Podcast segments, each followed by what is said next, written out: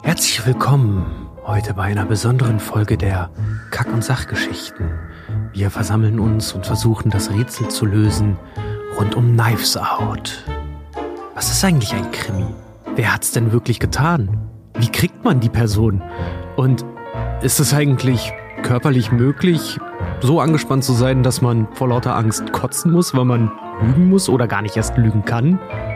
Alles seltsame Fragen rund um den Mordfall in Knives Out. Und wir geben unser Bestes, das heute aufzuklären. Viel Spaß bei der Folge und rätselt fleißig mit.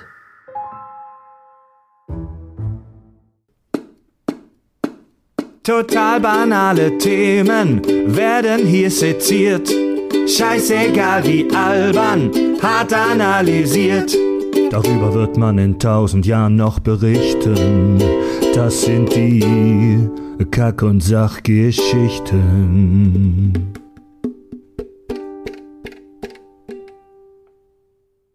Hallo und herzlich willkommen hier in unserem alten Herrenhaus.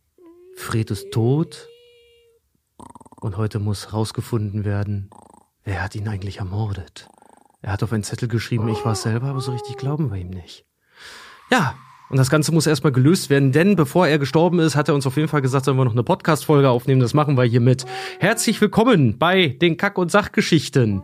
Knives Out ist heute dran. Und ich sitze hier natürlich nicht alleine. Ich habe zu meiner Rechten den Meisterdetektiv, den ehemaligen Filmcutter, der dann zweimal umgeschult hat, jetzt sich als Hebamme versucht.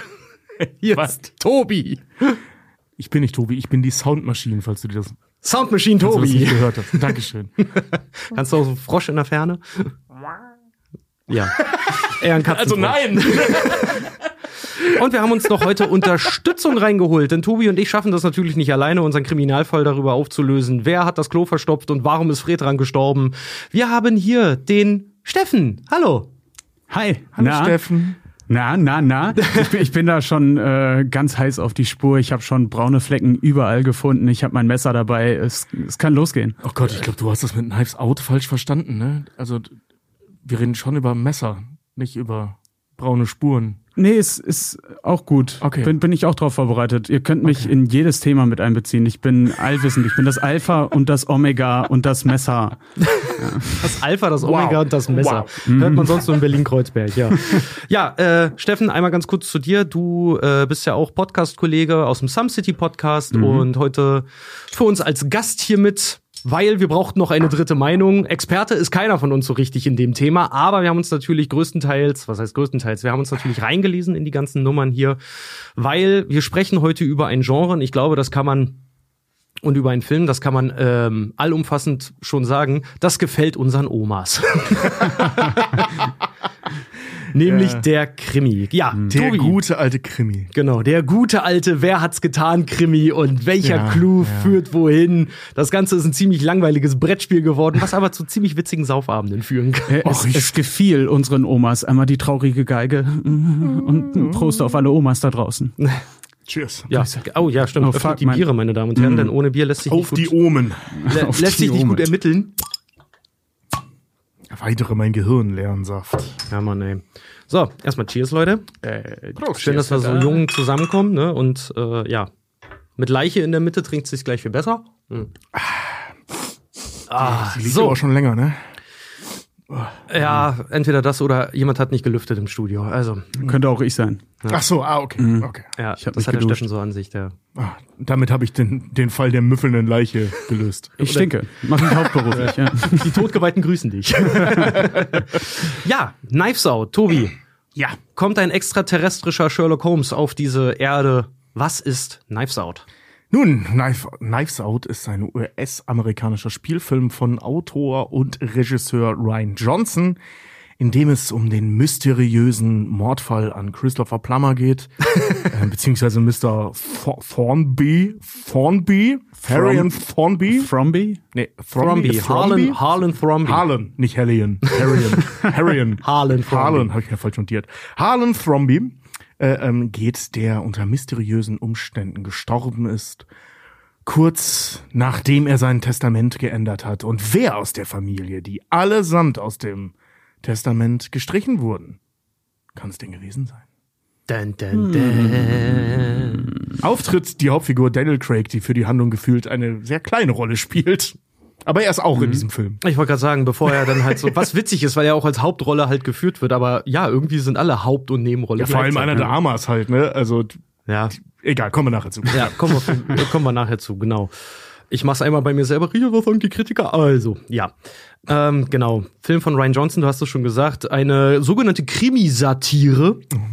Ähm, schnitt doch ganz gut ab bei den ganzen Bewertungen, so in einschlägigen Portalen. Also IMDb 7,9 hat er eingefahren. Rotten Tomatoes, richtig krass. 97 zu 92. Also Wow, sowohl wow. Kritikern als auch ähm, Publikum hat der Film mehr als gefallen, kann man schon sagen. Da fällt mir auf, wir haben in letzter Zeit nichts mehr gemacht, was scheiße war. Wir müssen mal wieder was über, über irgendwas sprechen, das scheiße ist. Hier noch mal ein kleiner Hinweis auf unseren Premium-Feed. Wir haben eine Spoilerbräule zu Cocaine Bear gemacht.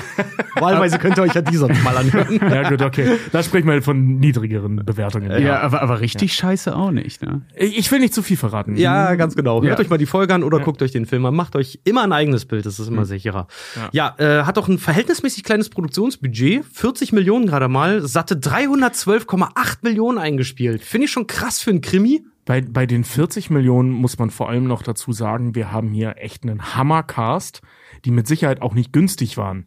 Also ne, mit Daniel Craig, mit Chris Evans, mit Anna de Armas, mit äh, Jamie Lee Curtis, äh, Michael Shannon, Don John und so weiter. Wie gesagt, kommen wir nachher alles zu, wer, wer das alles ist. Ähm, aber so dieses Name-Dropping, was ich gerade gemacht habe, so liest sich die gesamte Castliste und ich war noch nicht fertig. Das klingt nicht Hä? nach einem Film für 40 Millionen. Ne? Genau, das genau. Ist extrem. Ja, das heißt, die jeden haben Fall. entweder haben die alle nicht sonderlich viel Geld dafür bekommen, die Darstellenden, oder ähm, die haben ganz normal einen Haufen Schotter gekriegt und Ryan Johnson hat einfach für sehr wenig Geld einen sehr guten Film gemacht. Ja. Ja, ich meine, die müssen eine ganze Menge gespart haben hier und da, weil spielt alles an größtenteils, ich glaube, drei bis maximal vier Orten oder so, ne? Ja, gut, es aber gibt dann noch gut, die- dieses Rumgefahre und so, aber Aber- Hauptspielorte sind eigentlich Genau. zwei, würde ich sagen. Aber größtenteils hast du halt einfach einen Cast, der eigentlich in der AAA-Riege halt so mitspielt, Ja. weil ein Chris Evans, der war da gerade noch, glaube ich, mittendrin bei Endgame oder kurz, kurz raus, äh, kurz. das war beides also gerade 2018, kurz also das war Endgame-Zeit. Ja, also Ähm, da war der wirklich ein, ein haushoher Name, der wahrscheinlich auch äh, dementsprechend seine Gage halt auch bekommen hat. Ähm, bevor ich zu den Kritiken einmal komme, die ich mir hier rausgele- äh, rausgesucht habe, holen wir den Steffen einmal noch mal ganz kurz ab. Steffen, Jo. wie fandest du denn Knives Out? Oh, übrigens, wir werden natürlich auch ein wenig über Glass Onion sprechen an der Stelle. Das heißt, für alle, die weder Knives Out noch Glass Onion jetzt an der Stelle gelesen, äh, gelesen, sag ich schon, gesehen haben, Spoiler-Alarm, wir reden natürlich über alles. So, Ja. lass das einmal raus. So, zurück zu meiner Frage, wie fandest du sie? Also ich will da nicht äh, zu viel vorwegnehmen. Äh, vielleicht kommen wir paar, äh, auf ein paar Themen auf jeden Fall später noch zu sprechen. Aber ich fand, Knives Out hat mich wieder so ein bisschen zurück aufs Sofa zu Mutti geholt. also Sag ja, ein Film für Omas. Ich, ich wollte gerade sagen, ja, also ich bin tatsächlich groß geworden. Äh, Meine Mutter wurde da garantiert auch groß inspiriert durch meine Oma ähm, mit mit Edgar Wallace Film, mit äh, Miss Marple. Ich war der einzige Sechsjährige, der regelmäßig Miss Marple geguckt hat, glaube ich. ähm, Agatha Christie ist aber halt auch so die Urmutter der guten Krimis, ey. absolut, ja. Und Agatha. Agatha. Und ähm, ich, ich hab's geliebt damals. Ich fand das schon immer geil. Äh, Cluedo haben wir ohne Ende gespielt. Und ähm, dieses Genre ist mir irgendwann abhanden gekommen. Äh, wahrscheinlich auch, weil einfach nicht wirklich großartig viele äh, Wer war es? Äh, Krimi-Filme äh, entstanden sind in, in meiner Jugend, in Anführungszeichen, die, die zehn Jahre, die ich halt so von, von Ja. 2005 bis jetzt durchgemacht habe, äh, mental. Und ähm, äh, wie gesagt, ich fand, es war ein, ein schönes Flashback und Zurückkommen in diese Zeit mit einem schon doch trotzdem frischen, modernen Anspr äh, Anstrich, einem, einem coolen Humor. Ja. Ähm, ich war erstmal, muss ich sagen, sehr gut amüsiert. Es war ein kurzweiliger Film, fand ich, und ähm, hat mir sehr viel Spaß gemacht. Ja. Ja. Tobi? Dennoch habe ich ein bisschen Kritik daran, aber können wir vielleicht später noch drüber sprechen. Ja, will ich auch nachher. Ja, können wir gerne gleich machen. Tobi, was hast du? Wie fandest du beide Filme? Also ich war von Knives Out ähm, wirklich komplett überrascht. Ich habe den im Kino gesehen damals und fand den ultra geil. Ähm, mir ging es auch ein bisschen so wie Steffen. Du hast es sehr schön formuliert. Es bringt einen zurück auf die Couch mit Mama. So. Ja. Ähm, das, das passt schon ganz gut. Im Prinzip kann ich das, würde ich mich jetzt erstmal dem anschließen, was Steffen gesagt hat zu Knives Out und ähm, zu Glass Onion. Ähm, da würde ich gerne sagen, den fand ich scheiße. Mhm. Also den fand ich wirklich richtig scheiße. Ich fand den langweilig. Ich fand die Figur von äh, äh Blanc, also von, von Daniel Craig, haben sie irgendwie komplett aus den Augen verloren. Mhm. Ähm, die, die, was, was im ersten Teil die überzeichneten Charaktere und diese klischeehaften Charaktere, wie in jedem Agatha Christie, äh, Agatha Christie, äh, ähm, Agathor. Agathor. das klingt geiler. wie der Bruder von Megatron. Agathor. Zerstörerin der Welt. Ist so ein bisschen hier wie, äh, wie war's denn bei The Ring hier? Tabitha. Tabitha, genau, ja. Tabitha. Das, ja. Und das ist jetzt Agatha. Ja, also Agatha Christie. Ähm, so diese klischeehaften Figuren, ne? So mhm. die, die, die, die, die bissige Tochter, der geldgeile Sohn und so weiter, ne? Ja. Ähm, was da super funktioniert hat, die Charaktere so zu überzeichnen, dass der Film als Krimi-Parodie gilt, obwohl es eigentlich ein ganz klassischer Krimi ist, mhm.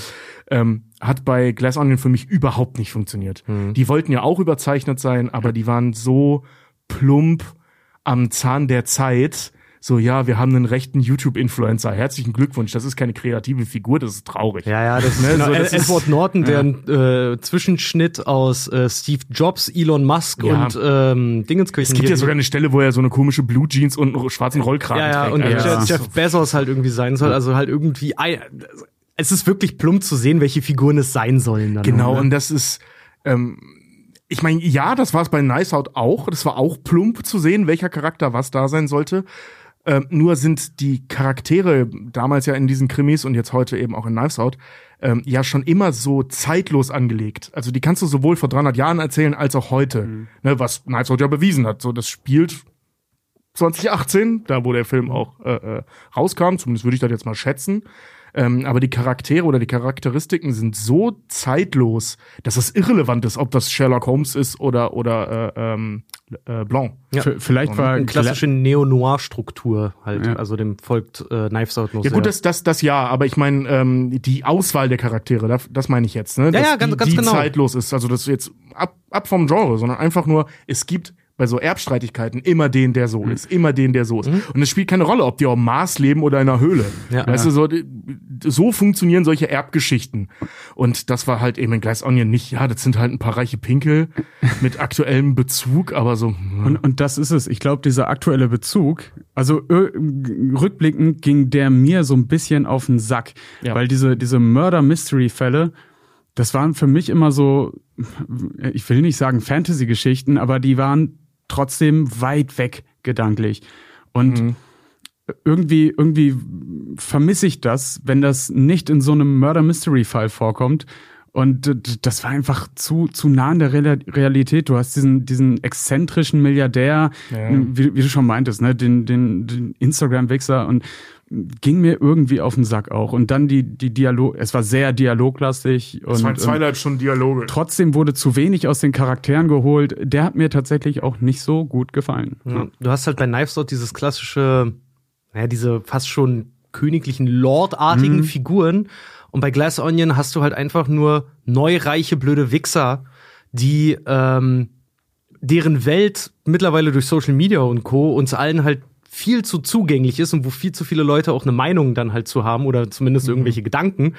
Ähm, und bei diesen ganzen klassischen Krimis hast du ja irgendwie noch eine Welt, die sich wirklich um Erbstreitigkeiten auch teilweise dreht, die vor deren Geburt teilweise schon halt irgendwie mhm. aktuell waren und wo sich, wo sich Beziehungen zu den Figuren halt etabliert haben, die vielleicht die einzelnen Figuren gar nicht mehr nachvollziehen können, weil das alles schon so lange her ist, vielleicht ja. auch. Ja, und das finde ich total schön, weil irgendwie sind das so Problematiken, die so veraltet sind. Ne? Mhm. Ne? Der Erbstreit um das Herrenhaus, mhm. so eine Scheiße. Aber natürlich gibt's das nach wie vor. Ich meine, das ist im Moment wahrscheinlich aktueller denn je, weil den ganzen Leuten, die viel äh, erben sollen, ja gerade, äh, mhm. Äh, ich sag mal, die Steuern erhöht werden sollen, während andere sich dagegen wehren und so. Ich will jetzt mhm. keinen politischen Diskurs aufmachen, das ist Stand der Dinge. Mhm. Und, nee, nee, aber das äh, ähm, birgt ja eine Problematik in sich, die wir halt auch in diesen Filmen dort sehen. Genau, so. aber das, das daran halt siehst, Alter, ja, wir streiten uns immer noch genau wie im Mittelalter ja. um so scheiß Erbfolge Blödsinn halt, ne? Das nimmt Nice Out ja auch richtig geil ähm, ähm, auf die, auf die, auf die Kette. Die Schippe? Auf die Schippe, danke. Ja. Kette. Ja, nehmt auch die Kette, meinetwegen. ähm, in, in dem äh, Hugh oder ähm, wie, wie ist sein Ransom äh, da sagt, Chris sie, Evans sie Figur, ja. ja genau. Äh, ich meine, ich meine, er sagt das mit dem, äh, sie nehmen uns das Haus unserer Familiendynastie und äh, Blanc schreitet ein mit, nein, nein, der hat das in den 60ern von einem Araber gekauft oder so. Äh, das ja. fand ich fand ich sehr charmant gelöst einfach. Und äh, ja, wie, wie gesagt, an sich finde ich trotzdem bei Knives Out ist trotzdem noch dieses dieses mysteriöse durch dieses Herrenhaus und durch ja. äh, das Ensemble und die die Atmosphäre deutlich präsenter als bei Glass Onion. Und bei Glass Onion fehlt mir in, für einen für einen für einen Murder Mystery einfach das mysteriöse Flair. Ja, der, ja, der Familienstreit ja, ja, ist halt kein Familienstreit, weil sie sind keine Familie. Das sind zufällig zusammengewürfelte Freunde. Das ist zum Beispiel, was mich dazu, sehr rausgeschmissen hat, weil dadurch wird die Beziehung zu den einzelnen Figuren, die sind halt so, ja, ihr, ihr könntet auch theoretisch euch dafür entscheiden, nichts mit denen zu tun zu haben. Familie mhm. kann man sich nun mal leider nicht aussuchen, mit denen hat man was zu tun. Ja, das ist leider ein bisschen, also ich sag mal so, der Fall aus Knives Out, den wir jetzt ja gleich aufdröseln. Ich will jetzt nicht zu viel vorwegnehmen, weil das ja schon ein geiler Fall ist. Ja. Ähm, und jetzt, ich meine jetzt nicht die Erbstreitigkeiten, sondern der Tod an sich ist ja. super spannend ja. gemacht.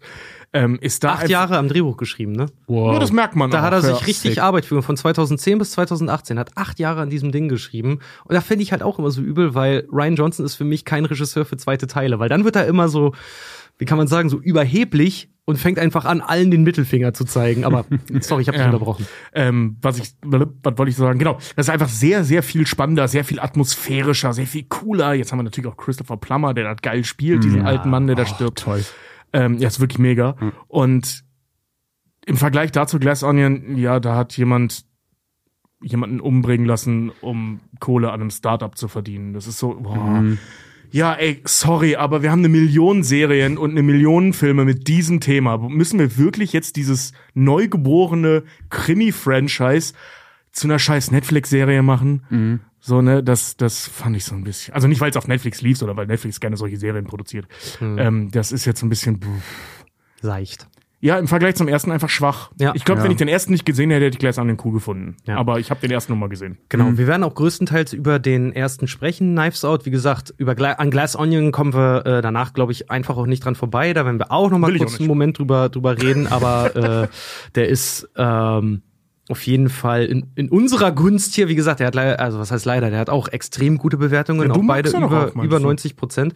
Mhm. Nee, ich muss dir ganz ehrlich sagen, ich fand ihn beim ersten Mal gucken, ich finde ihn amüsant. Mhm. Ich finde ihn wirklich äh, ganz amüsant, aber man darf echt nicht zu lange über diesen Film nachdenken, weil ähm, ich gehe mit all dem mit, was ihr auch gesagt habt, gerade Knives Out, äh, also die Glass Onion, a Knives Out Mystery heißt er ja, mhm. mhm. ist für mich eigentlich eher so die Einführung der Daniel Craig-Figur auf das, was da noch kommen könnte.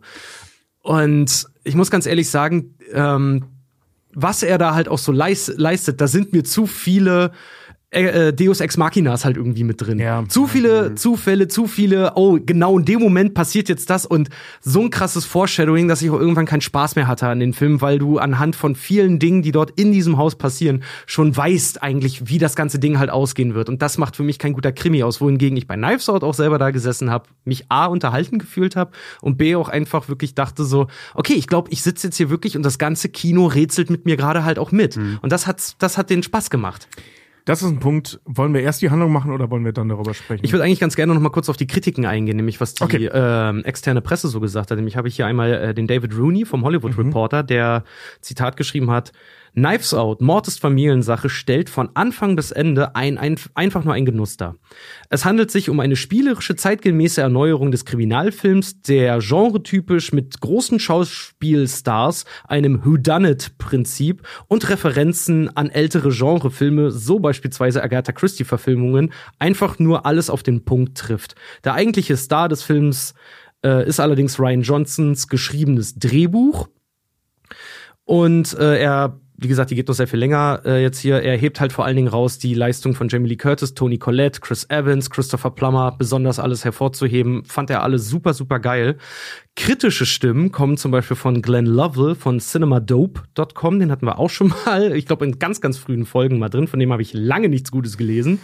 er hat geschrieben, Knives Out geht keine neuen Wege sondern gibt sich mit Altbekannten seines Genres zufrieden und bewegt sich dabei äh, um einen Ermittler herum, der die eine Wahrheit finden müsse, sowie viele Verdächtige inszenieren muss. Die dabei im Mittelpunkt stehende Familie werde als gierige Herde von hyänenartigen Nachkommen dargestellt, unter denen nur der bemerkenswert spitzfindige Plummer sowie Curtis und Chris Evans besonders überzeugen können. Äh, ich kritisiere hierbei, dass Johnson bei der Geschichte sowie ihrem Erzähltempo wesentliche Fehler gemacht hat, wodurch die zwei Stunden Laufzeit viel zu lang sind. Zudem seien Johnsons Versuche, den Zuschauer in die Irre zu führen, zu offensichtlich und die finale Auflösung könne ebenfalls nicht überzeugen. Ich muss sagen, die Kritik liest, liest sich allerdings auch sehr Larifari. Ja, die, die klingt ein bisschen so wie, Alter, schreib mal was Negatives, alle schreiben was Positives. Ja, finde ich nämlich auch so ein bisschen. Ich muss dazu auch sagen, in einem Punkt gebe ich ihm recht. Ich finde beide Filme zu lang für das, was sie halt sind, weil für mich ist zum Beispiel auch Knives Out, wie gesagt, ich fand den sehr, sehr unterhaltsam, finde den auch wirklich gut. Also wer mal einen guten Krimi sehen möchte, modern, guckt euch gerne mal Knives Out an. Aber ich finde auch mit der Laufzeit, die er hat und die ganzen Twists und Turns, die dann da so drin ist, aber ich glaube, der hat drei oder vier Twists und Turns halt irgendwie drin, ähm, wirkt an einer Stelle so krass in die Länge gezogen, dass du echt das Gefühl hast, der hatte anderthalb Stunden gutes Drehbuch und dann hat er noch eine halbe Stunde halt irgendwie dranhängen müssen. Und das ging mir irgendwann auf, auf den Sack, gerade wenn dieser Part mit der anderen Haushälterin da noch kommt und diesen Drohbriefen und dem ganzen Scheiß. Ja, okay, das stimmt. Das zieht das Ding wirklich ein bisschen in die Länge. Aber ich würde zum Beispiel, jetzt mal abgesehen davon, ob die Story überladen ist, vor allem durch diesen Part, hast du recht, den könnte man echt wegnehmen. Ja, Ähm, finde ich, dass der Film so im Schnitt ein wahnsinnig geiles Pacing, also ein wahnsinnig geiles Tempo hat. Also der ist an den richtigen Stellen lang und an den richtigen Stellen sehr kurz.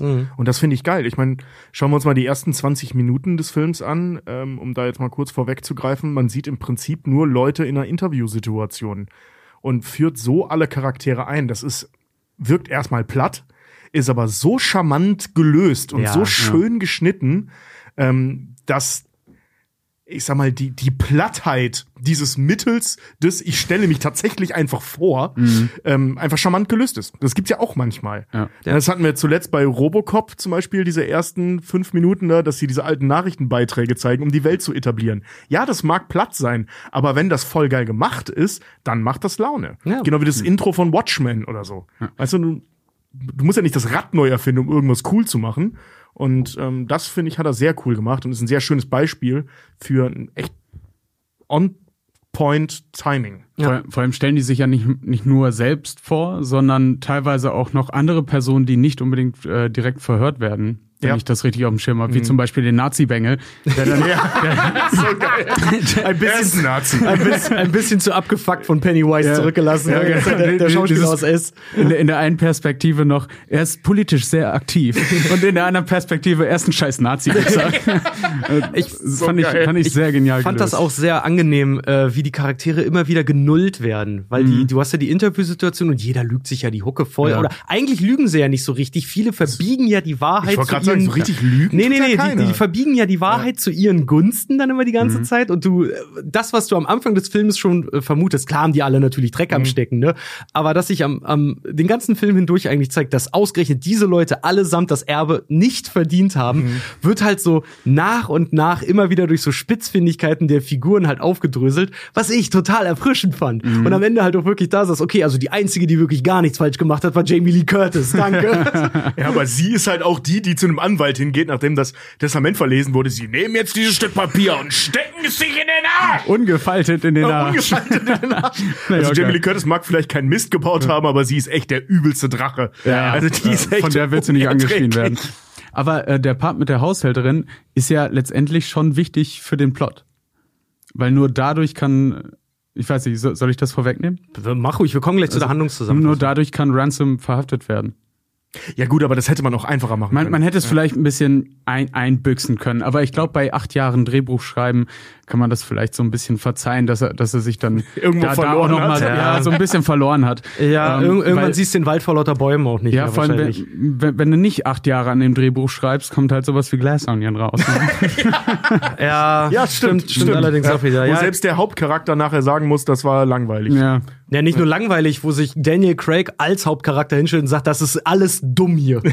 Oder ich da stehe so, ja, das fasst den Film zie- ziemlich gut zusammen, der ist echt ja. dumm. Nur leider hat er keinen Spin hingekriegt, dass das am Ende witzig wirkt, sondern es wirkt wirklich wie eine Kritik. Ja, ja, das ist halt auch einfach, wie gesagt, Ryan Johnson ist für mich kein Regisseur von zweiten Teilen, weil der, wenn ihm nichts einfällt, dann geht der full frontal und haut dir die Lösungen einfach in die Fresse und du sitzt selber da, ach komm, ey, fick dich, Mann, du hättest dir auch Mühe geben können. Für, Ich meine, der hat Knives, die Knives Out, den zweiten und den dritten Teil, für 450 Millionen, glaube ich, an Netflix verkauft, so, ne?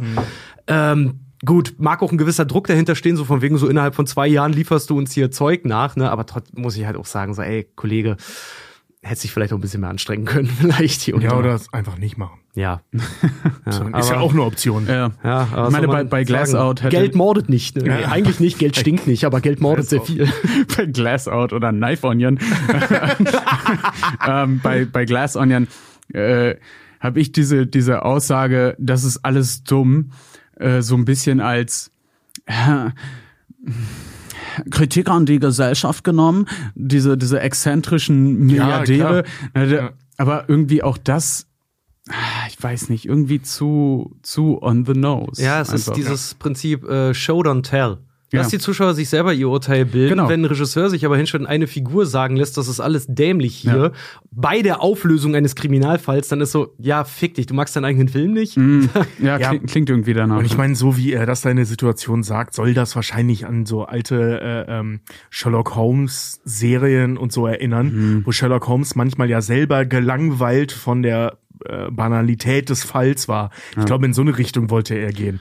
Aber das zündet halt nicht, weil der Film halt blöd war und du hast die ganze Zeit das Gefühl, ja, der meint den Film, der meint nicht diesen Fall. Vielleicht konnte er sich auch selbst nicht entscheiden und hat es einfach stehen gelassen, so als Aussage. ja, wir- wirklich so. Gut, einerseits habe ich da jetzt eine Hommage an Sherlock Holmes, äh, äh, auf der anderen Seite habe ich da jetzt äh, eine Kritik an die Gesellschaft und ich kann prinzipiell sagen, dass mein Film scheiße ist. Also wenn Kritik kommt, äh, hab, ich hab's gesagt. Ja, das genau, ich- genau das er, macht, ich aber- er macht hier den Eminem in Green Mile. Tell those people something they don't know about Yeah, me. So, ne? genau. Ja, das ist, da muss ich aber auch ganz ehrlich sagen, so, das ist ein bisschen respektlos dem Zuschauer gegenüber. Wir kommen hier ins Meinungsgerede, weil zum Beispiel eine Serie wie Conan, jetzt, äh, äh, um mal die japanischen Krimis, also gerade die Anime-Krimis halt auch hochzuhalten. Ich habe Conan sehr gerne geguckt. Con war cool, ja. So, lass deiner Figur ruhig gerne ein bisschen Respekt seiner Arbeit gegenüber halt haben, weil gerade der, der, äh, äh, die Figur von Daniel Craig, wer ist er, Blanc? Blanc. Blanc.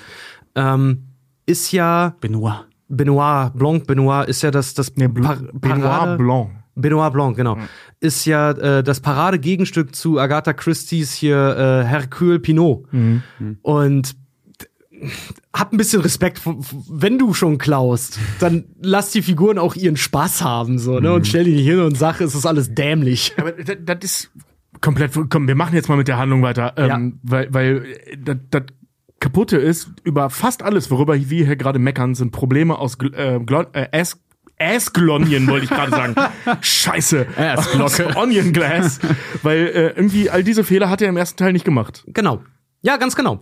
Ganz genau. Also kommen wir mal zur Handlungszusammenfassung von Knives Out. Oder wie ich ihn gerne nenne, White People Suck. Akt 1.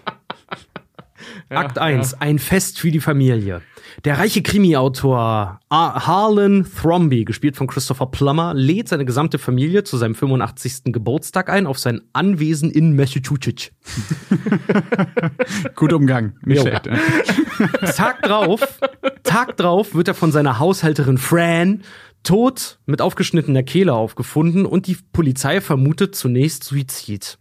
Die Familie wird befragt von der Polizei und dabei ist auch der Privatdetektiv Benoit Blanc, der von einer ihm unbekannten Person angeheuert wurde, um den angeblichen Mordfall zu untersuchen. Also wie gesagt, wir haben die eine Leiche, wir haben die Polizei dort, die sagen, es war Suizid. Wir haben aber einen Privatdetektiv noch dort, der nicht weiß, warum er da ist. Er hat einfach, äh, Zitat, einen Zeitungsartikel und einen Umschlag mit Geld bekommen. Um dann bekommt man sie einfach mit einem Umschlag. Es war Geld in dem Nee, Moment. nee, es war, nee, er sagte, es war ein Umschlag mit Geld und Ja. macht eine, eine volle Handgeste, so, so, so dick wie ein Buch. Es war ein Umschlag mit Geld, natürlich komme ich dann. Was jetzt gerade, wo wir darüber reden, ich merke, tief blicken lässt, was Ryan Johnson angeht. Ja, deswegen hat er Star Wars 8 gemacht, Ja, deswegen ja. hat er Glass Onion gemacht. ganz ich mag Moneten. Ja, genau. Willst du Star Wars 8 machen? Nein, aber hier ist ein Umschlag voller Geld. Okay, ich mach's. Genau. Hier oben drauf gibt's immer eine kleine Figur von Mr. Krabs. Genau. Ja, und genau wie Ryan Johnson und äh, äh, Blanc haben folgendes gemeinsam, sie hatten keine Ahnung, warum sie da waren. Ganz genau. Alle Familienmitglieder werden daraufhin vernommen und es stellt sich relativ schnell heraus, alle lügen. Zu den Familienmitgliedern zählen Tochter Linda Drysdale, gespielt von Jamie Lee Curtis, der Schwiegersohn Richard Harlan, sein jüngster Sohn Walt, seine verwitwete Schwiegertochter Joni von oh, Toni Collette in dem Film, großartig, Mega, ich liebe ja. diese Frau, ja. Äh, und seine Enkelin Mag. Und das zeigt sich, dass eigentlich jeder der Befragten ein Tatmotiv gehabt hätte.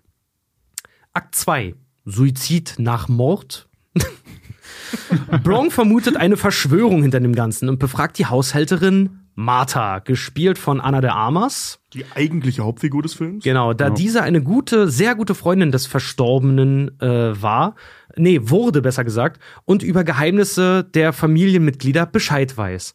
Also kleine Hintergrundstory zu der, die ist seine Pflegerin, sie äh, kümmert sich um ihn und, und verarztet seine, seine Schulter, er war nämlich vor kurzem gestürzt und gibt ihm abends immer Schmerzmittel und wie Christopher Plummer, also Harlan es auch selber nennt, ein bisschen was von dem guten Zeug. Ne? Schick mich ins La La Land. Genau, Ja, genau.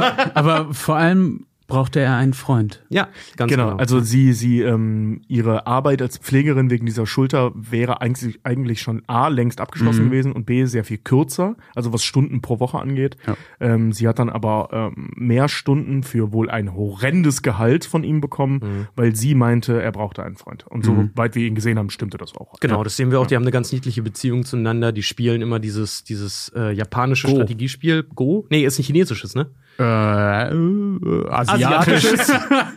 ja, sie spielen auf jeden Fall Go, Go immer. Oh Und, Gott, Fred äh, würde uns so töten jetzt. Höchstwahrscheinlich. Und ähm, Harlan, also der große, reiche Krimi-Autor, verliert halt immer, weil Anna de Armas, Zitat er, ähm, nee, zu ihm, Zitat immer, immer sagt, ich gewinne gegen dich, weil ich nicht gegen dich spiele, sondern ich lege einfach nur schöne Figuren. Oder schöne Muster. Ja. Martha ist äh, davon abgesehen auch die einzige Garantie, wirklich die Wahrheit zu sagen, denn sie augenscheinlich, und das sehen wir relativ früh im Film, kotzt zwanghaft jedes Mal, wenn sie lügen muss. Was ich einen unglaublich niedlichen Kniff halt irgendwie finde für dieses kleine Persönchen und dann aber wirklich dieses Geräusch. Man darf den Film halt wirklich nicht mit Kopfhörern aufgucken, weil wie die göbelt, da wird einem selber schlecht. Ja. Ordentlich, ja. Ich finde, also äh, als sie das im Kino damals ähm, veröffentlicht haben, sag ich mal, ne, also diese Szene der äh, Blanc Offenbar reizt das ja auch so aus, dass sie wirklich dann irgendwann kotzen muss. Und ich saß da echt so im Kino, ey, das kann jetzt nicht dein Ernst sein, Johnson. Was ist denn das? für- was ist denn das für ein dramaturgisches Mittel? Jetzt kann die nicht lügen, weil sie sonst kotzen muss. Und so zehn Minuten später saß ich da, okay, doch, war eine geile Idee. Hast du geil umgesetzt. Ja, das ist irgendwie ganz geil, wenn du wirklich halt einen Garant brauchst dafür, dass irgendwer dort das kleine warme Neutrum in dieser Welt ist halt einfach. Ja, aber weißt du, erst wirkt das halt wie so ein, so ein plumper Kotzgag, so wie, ne, der, der erste Furz bei äh, Swiss Army Man wirkt wie ein billiger Furzgag. so, aber ähm, du kriegst dann kurz darauf ja raus, wie ihre Verbindung zu diesem Vorfall war. Und dann sitzt du da, deswegen baust du das ein, du Wichser. Ja, weil ja. sie sehr viel mehr weiß, als sie wissen sollte. ganz die, genau. die, die Reaktion von Daniel Craig ist auch geil, oder von, von Blanc, wie, wie er sich so erschreckt und, und dann so, oh fuck, ich wusste nicht, dass es so schnell geht quasi. Nee, dass er noch sagt, so, ich, ich dachte, das, ich dachte, das, das, das wäre irgendwas im übertragenen Sinne. Ja, aber ich genau. wusste nicht, dass das Ja, wirklich passiert. Stimmt, stimmt, so war das. Ich dachte, ja. sie haben einen nervösen Magen und schwitzen ein bisschen, aber dass sie wirklich kotzen, das ist ja übel. Naja. Wegen, jedenfalls, die Geheimnisse der Familienmitglieder werden nach und nach offengelegt. Schwiegersohn Richard hat eine Affäre und die Tochter Linda sollte es von ihrem Vater Harlan erfahren. Der hat einen Brief vorher geschrieben.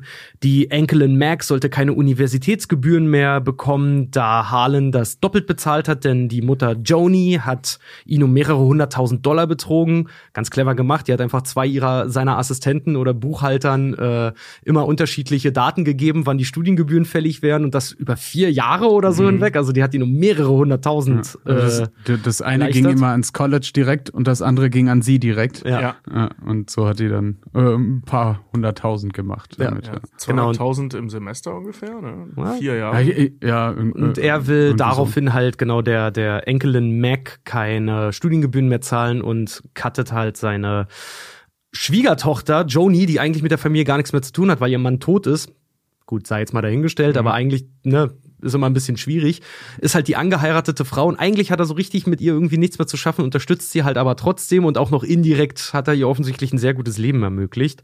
Der Sohn Walt, der die Leitung der Firma gerade hat und darauf pocht, dass seine, dass die Bücher seines Vaters verfilmt werden, dem wird Darauf pocht es gut, Alter. Der spricht die ganze Zeit von unseren Büchern. ja, ja. ähm, dem soll die Leitung der Firma entzogen werden, da äh, Harlan, sein Vater, ihm sagt, ich äh, habe dich der Erfahrung beraubt, dir selber was aufzubauen und ja, Ja. Soll im Prinzip aus der Firma geschmissen werden. Hinzu kommt auch noch ein Streitgespräch zwischen Harlan und seinem Enkel Ransom, gespielt von Chris Evans, bei welchem rauskommt, dass Harlan seiner Haushälterin, nee, seiner Pflegerin Martha alles hinterlassen wird, wenn er stirbt und keiner aus der Familie eigentlich irgendwas bekommen würde. Ransom trifft das dementsprechend ziemlich hart, denn der ist der Einzige, der eingeführt mi- mit dem Satz, der hat noch nie gearbeitet. Ein Großvater scheint das zu unterstützen. er wird ja auch immer nur der kleine Erbe genannt oder sowas. Ne? Ja, Oder, ja, oder, er ist halt echt so ein Söhnchen halt. ja, voll. Von, von Beruf Erbe halt einfach. Ja. Ne? Hat nie irgendwas gemacht, ist damit auch offensichtlich sehr zufrieden. Also jeder hatte ein Motiv. Äh, Martha ist die einzige, die die letzten Minuten Harlan, äh, von Harlans Leben eigentlich bei ihm war und gesehen hat, was, äh, was passiert ist. Denn dieser wollte eigentlich noch ein Brettspiel spielen, bevor sie schlafen, bevor er schlafen gegangen ist. Nicht beide zusammen, die haben ja kein Liebesverhältnis. Was ihr aber auch unterstellt wird. Genau. Martha verabreichte ihm, wie gesagt, nach diesem Brettspiel seine Medikamente wie üblich und verwechselte dabei sein Schmerzmittel und Morphium und denkt ihm eine Überdosis gegeben zu haben, woraufhin sie davon ausgehen, dass er jetzt nur noch zehn Minuten zu leben hat. Super dramatische Szene, super niedlich gemacht, wie sie auch, wie er dann noch sagt, äh, gib mir was von dem, gut, dass du mir was von dem guten Zeug ge gegeben hast. Könntest du bitte aufhören, das das gute Zeug zu nennen und sie schon total panisch nach dem Gegenmittel sucht, weil sie weiß, fuck, der stirbt mir jetzt eigentlich hier gleich. Und eigentlich ist das Gegenmittel immer dabei. Genau. Ja, sie findet es nicht. Genau. Genau, sie ist unfähig, das, das Gegenmittel zu finden, äh, was sie eigentlich immer dabei hat. Und es ist zu wenig Zeit, den Notruf äh, zu verständigen, denn Harlan hat laut eigener Aussage von seiner Pflegerin nur noch zehn Minuten zu leben. Ähm, und Harlan entscheidet darauf, selber sein Leben zu beenden und um Martha aus dem Visier der Ermittler zu nehmen, denn sie und ihre Mutter sind illegal in Amerika, entschließt er sich kurzerhand, sich selber die, äh, den Hals aufzuschneiden. Ihre Mutter ist illegal. Sie ist legal, glaube Sie ich. ist legal, ja. Oh, ich dachte, die sind beide. Na egal. Ist das nicht diese Dreamer-Nummer, dass wenn du in den Staaten geboren wurdest, du die staatliche, äh, die, die Staatsbürgerschaft Ich bekommst? weiß nicht, was Trump damit gemacht hat, aber prinzipiell Vorschau, war das erstmal so, ja. Ja, ja, ja, ja. ja. Ja. Akt 3. Gott, ich habe den Namen gesagt. Wer war's? Wer war's? Äh, D- Dampf. Akt 3. Wer war's? Wer war's? Ähm, Martha scheidet als Verdächtige aus, denn äh, sie ist die Einzige, die keinen Mehrwert aus dem Tod von Harlan gezogen hätte, schlussfolgert Blanc. Blanc ermittelt weiter und sie finden heraus, dass Ransom hinter dem ganzen Spuk steckt. Ähm, er hatte sich durch einen Geheimgang im, in, im Haus in Harlans Zimmer geschlichen, die Medikamente vertauscht, Blutberichte verschwinden lassen und Blanc angeheuert, um Martha äh, zum einzig logischen Verbrecher sich eigentlich entdecken zu lassen. Ne? Also er hat sogar selber den Privatdetektiv noch ange äh, angeheuert, um wirklich sicher zu gehen, dass, wenn Suizid ausgeschlossen wird, zumindest Martha verdächtigt wird, denn er war der Einzige, der wusste, dass Martha alles erben würde, weswegen sie, wenn sie im Knast landet, als Erbe ausscheidet. Das heißt, die Familie kann das Erbe wieder untereinander halt aufteilen. So. Zudem taucht auch noch der toxikologische Bericht zu Harlan auf, nachdem vorher davon ausgegangen war, dass dieser verbrannt war beim Attentat auf ähm, das Toxikologische Institut, in dem die Blutergebnisse waren, auch von Ransom in die Wege geleitet. Und es stellt sich heraus, dass Harlan tatsächlich versehentlich mehr oder weniger Selbstmord begangen hat, denn Martha hat nichts mit seinem Ableben zu tun. Dadurch, dass Ransom die Fiolen vertauscht hat und die Etiketten entfernt hat, hat Martha instinktiv ihm eigentlich, weil sie sich so lange schon um, um ihn kümmert, instinktiv die richtige Dosis halt gegeben. Das Einzige, was Ransom gemacht hat, ist das Gegenmittel halt rauszunehmen. Tja, was nun mal zum Unweigerlichen geführt hat, beide dachten, Harlan stirbt bald und um seine Freundin zu schützen, hat dieser Selbstmord begangen. Es war also Selbstmord oder indirekter Mord. Das war aus Versehen Selbstmord, ne? Genau, also da- das war auch so ein ganz wichtiger Punkt, den ich, äh, ich musste das auch erst zweimal sehen in der Erklärung, weil ähm, sie hat die Mittel gar nicht mehr anhand der Etiketten identifiziert, sondern anhand der Viskosität der Flüssigkeiten. Und sie konnte quasi Die Fließ, äh, Fließgeschwindigkeit. die ja, Dicke also von- sie, von sie konnte quasi anhand der Flüssigkeit alleine schon feststellen, dass es das richtige Zeug ist, hat danach aufs Etikett geguckt und dachte, sie hätte es vertauscht, aber hat sie ja nicht, weil war ja schon vertauscht. Ja, genau, ja. Also das war eigentlich, das war eigentlich ganz clever gemacht. Also da saß ich im Kino auch so, Chapeau, Herr Ja. Johnson. Ja, das fand ich auch ziemlich geil. Vor allem, weil Die mit der Gewohnheit von jemandem zu spielen, ist Genau. schon irgendwie geil. Weil, weil, ich meine, es ist ja so, wenn du den ganzen Tag immer mit dem gleichen Dingen arbeitest, dann erkennst du sie instinktiv. Du guckst ja nicht immer genau hin, ob das jetzt der richtige Schraubenschlüssel war, weil du weißt, wo er liegt. Und das fand ich Sondern auch so das war bei ihr halt eben auch so. Und erst das Nachgucken hat die Panik ausgelöst. genau. So, weil instinktiv nimmt die das richtige Zeug. Ja, und Das, das, kennen, war, kennen wir alle von unseren Dads, ne? wenn die irgendwie auf eine Steckdose gucken und sagen, gib mir mal einen Zehner Kreuzschlitz und du gibst ihm den und der, mein Vater, typisches Beispiel, hat's nur in der Hand. Nein. Er hat's nicht mal gesehen. Er hat's nicht mal gesehen. Er sagt einfach, er fühlt den, sagt nein und hält mir den wieder hin. So Ja, aber du kennst ja ein Werkzeug halt, ne? ja, ganz Und genau. Das, das fand ich in dem Fall richtig geil. ja. Und das war von Benoit dann auch so süß, wie er gesagt hat, weil sie eine verdammt gute Pflegerin sind. Und, aha, da, da, dass er sie nochmal so einbuttert, fa- fand ich sehr schön. Fand ich auch Aber gut, ja. zum Ende kommen wir noch. Äh, Richard, präsentier gerne weiter. was, das Ende von Knives Out jetzt, oder was? Hm, naja, du bist doch noch in der Handlungszusammenfassung, Nee, oder? das war das Ende von Knives Out jetzt. Das waren drei Akte, passt. Fuck, okay, gut. Wieso kommt da noch was? Nee, an sich nicht, aber Ja, äh, siehst du, die, danke. die Konfrontation äh, Ja, mit, mit dem okay, Ganzen. wir haben natürlich noch die Situation, äh, wo dann das Ganze, aber da kommen wir eigentlich noch dazu, weil dieser Film ist ja ein sogenannter Whodunit, Mhm. ne? Film, Whodunit Kriminalfilm. Und natürlich gibt es noch eine Auflösung. Natürlich äh, stellt sich äh, Blanc dann noch vor die gesamte Familie Ach so, und das offen- meinst du. Ja. Ja, stimmt, ja, logisch. Genau, und was, zählt ja. dann natürlich die einzelnen, die einzelnen äh, Verstrickungen da drumherum halt auf. Ist aber nun mal nicht, ähm, ist halt nett, ist aber eigentlich, gehört eigentlich nicht mit zur Handlung, weil was passiert, Ja, habe ich euch ja gerade erzählt. Ja. Nur da kommt dann halt wirklich raus, äh, dass Ransom das Ganze halt war. Ihm wird auch noch sehr, sehr eklatant ins Gesicht gekotzt. Und bei dem Versuch dann die Martha in einem letzten verzweifelten Moment dann auch noch zu töten, ähm, ist es dann, nimmt er sich ein Messer vom der Messersammlung seines verstorbenen Großvaters und das, was auch Harlan mal angekündigt hat, wenn du so Mhm. lange dich mit im Prinzip einer Scheinwelt umgibst, kannst du irgendwann nicht mehr auseinanderhalten, was ist, was echt und was falsch ist. Was Theaterrequisite Was ist. Theaterrequisite Genau, ist und greifst äh, und er greift dann auch noch ein Theatermesser, äh, bei dem die Klinge wieder in den Schaft halt hineinfährt und im Prinzip nichts passiert. Das war genau der Satz, den ich mir rausgeschrieben habe, weil ich mich gefragt habe, ob äh, euch das aufgefallen ist beim einmal gucken oder ich weiß gar nicht, ob ihr den ein, ein zwei, fünfmal gesehen Ich habt. habe den jetzt auch zweimal gesehen, ja. Okay, gut, dann kann ich das verstehen. Aber bei Menschen, die den Film nur einmal gesehen haben, da ist dieser Satz vielleicht nicht so hängen geblieben, aber ich fand das sehr charmant eingebaut, dass Harlan am Anfang eben noch sagt, irgendwann kennst du nicht mehr den Unterschied zwischen einer Bühnenrequisite und einem Messer. Und im Endeffekt ist es genau Ja. das, äh, was, was am Ende nochmal so den großen Kaboom bringt. ja. Also ich muss ehrlich gesagt sagen, mir ist das hängen geblieben, aber in erster Linie, weil der Film Knives Out heißt und da das Wort Messer benutzt wurde. Ich sage, okay, das hat 100 pro was mit der Handlung zu tun. Wir können gleich mal ein bisschen. wir können, Jungs, wir können, wir, können, wir können gerne, wir können gerne gleich, gleich äh, ein bisschen mal rumanalysieren und ruminterpretieren, denn ich finde nämlich auch, dass halt viele Sachen, die Harlan halt sagt, ja eigentlich auf ein größeres Problem hindeuten, was er ja auch mit seiner Familie hat, denn wie er selber ja auch kurz vor seinem Ableben äh, erkennt, hat er ja dieses ganze Unglück, was die Familie eigentlich heimsucht, durch sein Reichtum. Das hat er ja ähm, in die Wege geleitet, Ja. mehr oder weniger. Und er übernimmt ja Verantwortung für das, was er da getan hat, weswegen er ja auch seine Familie enterbt. Kommen wir ganz kurz zu Glass Onion, zu der Zusammenfassung. Ganz kurz gesagt, Freunde treffen sich aufgrund eines Rätsels. Eine ist schon tot. Die reichste von ihnen hat eine Idee geklaut und die anderen aus der Firma gedrängt oder halt die eine, die tot war, aus der Firma gedrängt. Alle sind Blender und Scheiße. Einer stirbt, Dave Batista. Und viele Zufälle passieren, woraufhin Edward Norton schuld ist, dass die Mona Lisa verbrennt. Alle sind einfach, äh, jeder mit viel Geld und grenzenlosen Egos, einfach Scheiße. Ende.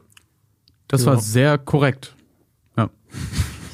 Ehrlich gesagt ist das wirklich alles, was in diesem Film passiert. Ja. Es gibt halt einen Haufen hin und her, wie das passiert, aber selbst in diesem Hin und Her passiert nichts. Ja. So jetzt als Beispiel. Ähm, aus Glass, äh, Quatsch, aus, aus äh, Knives Out. Mann, die Titel sind aber auch nervig. Ist furchtbar, ne? Ist ganz furchtbar Ja. immer zu sagen, so Knives Out, Glass Onion, Knives Out Mystery. So. Fick dich, Nehmen Mann. Sie jetzt Krimi 1 und Krimi 2. Ja, hätten wir nicht einfach das hier, ne, wie war das hier äh, bei, nicht, war das nicht Agatha Christie, das waren die Edgar Wallace-Filme hier, der, der Mönch mit der Peitsche und so. Ja. Da war so Ja, ein Knochenkopf ja, mit der Züppelmütze. Stimmt. Der Wichser. Der Mönch mit der Peitsche. Ja, ich habe gedacht, die wäre Moor versunken und gut. Hier, der Wichser. Egal. Ähm, wollte ich sagen.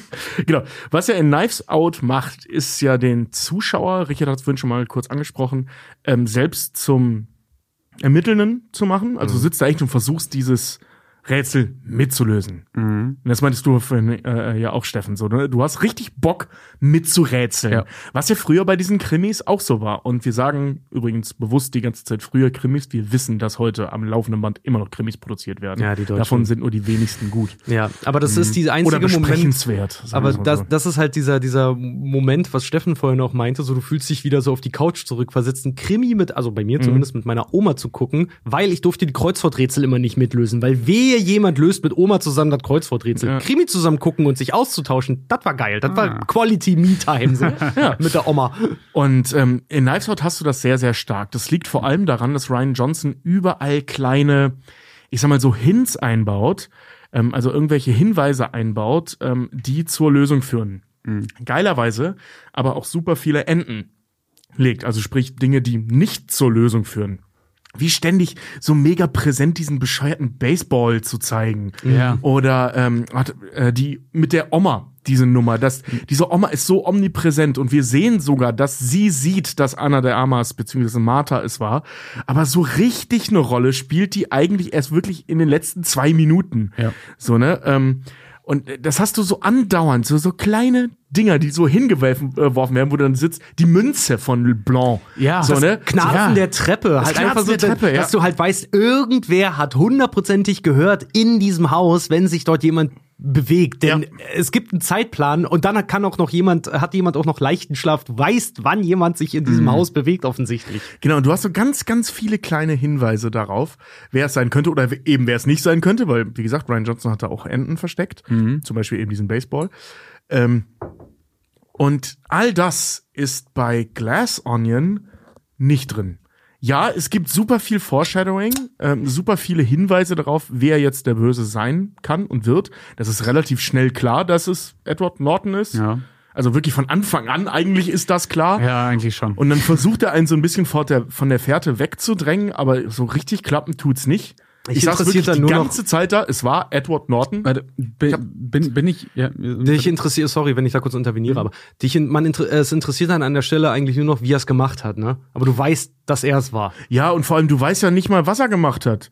Also irgendwann stirbt dann halt Dave Bautista und dann geht's darum, wer hat Dave Bautista umgebracht. Und du sitzt als Zuschauer, dieser Mord mit, an Dave Bautista hat nichts mit der Handlung zu tun. 100 Ja. Pro hat das nichts mit der Handlung zu tun. So, ne? Also das ist ein Unfall. Mhm. Und dann kommt irgendwann raus, ey, es ist ein Unfall gewesen. Ja, ey, Überraschung. Ja, der aber So, auch ne? was mit der Handlung zu tun hatte, aber auch nur, weil dieser Typ offensichtlich ein, ein omnipotentes Wesen ist. Ich meine, der hat einen Google Alert für das Wort Movie. mein Handy würde nicht mehr stillstehen.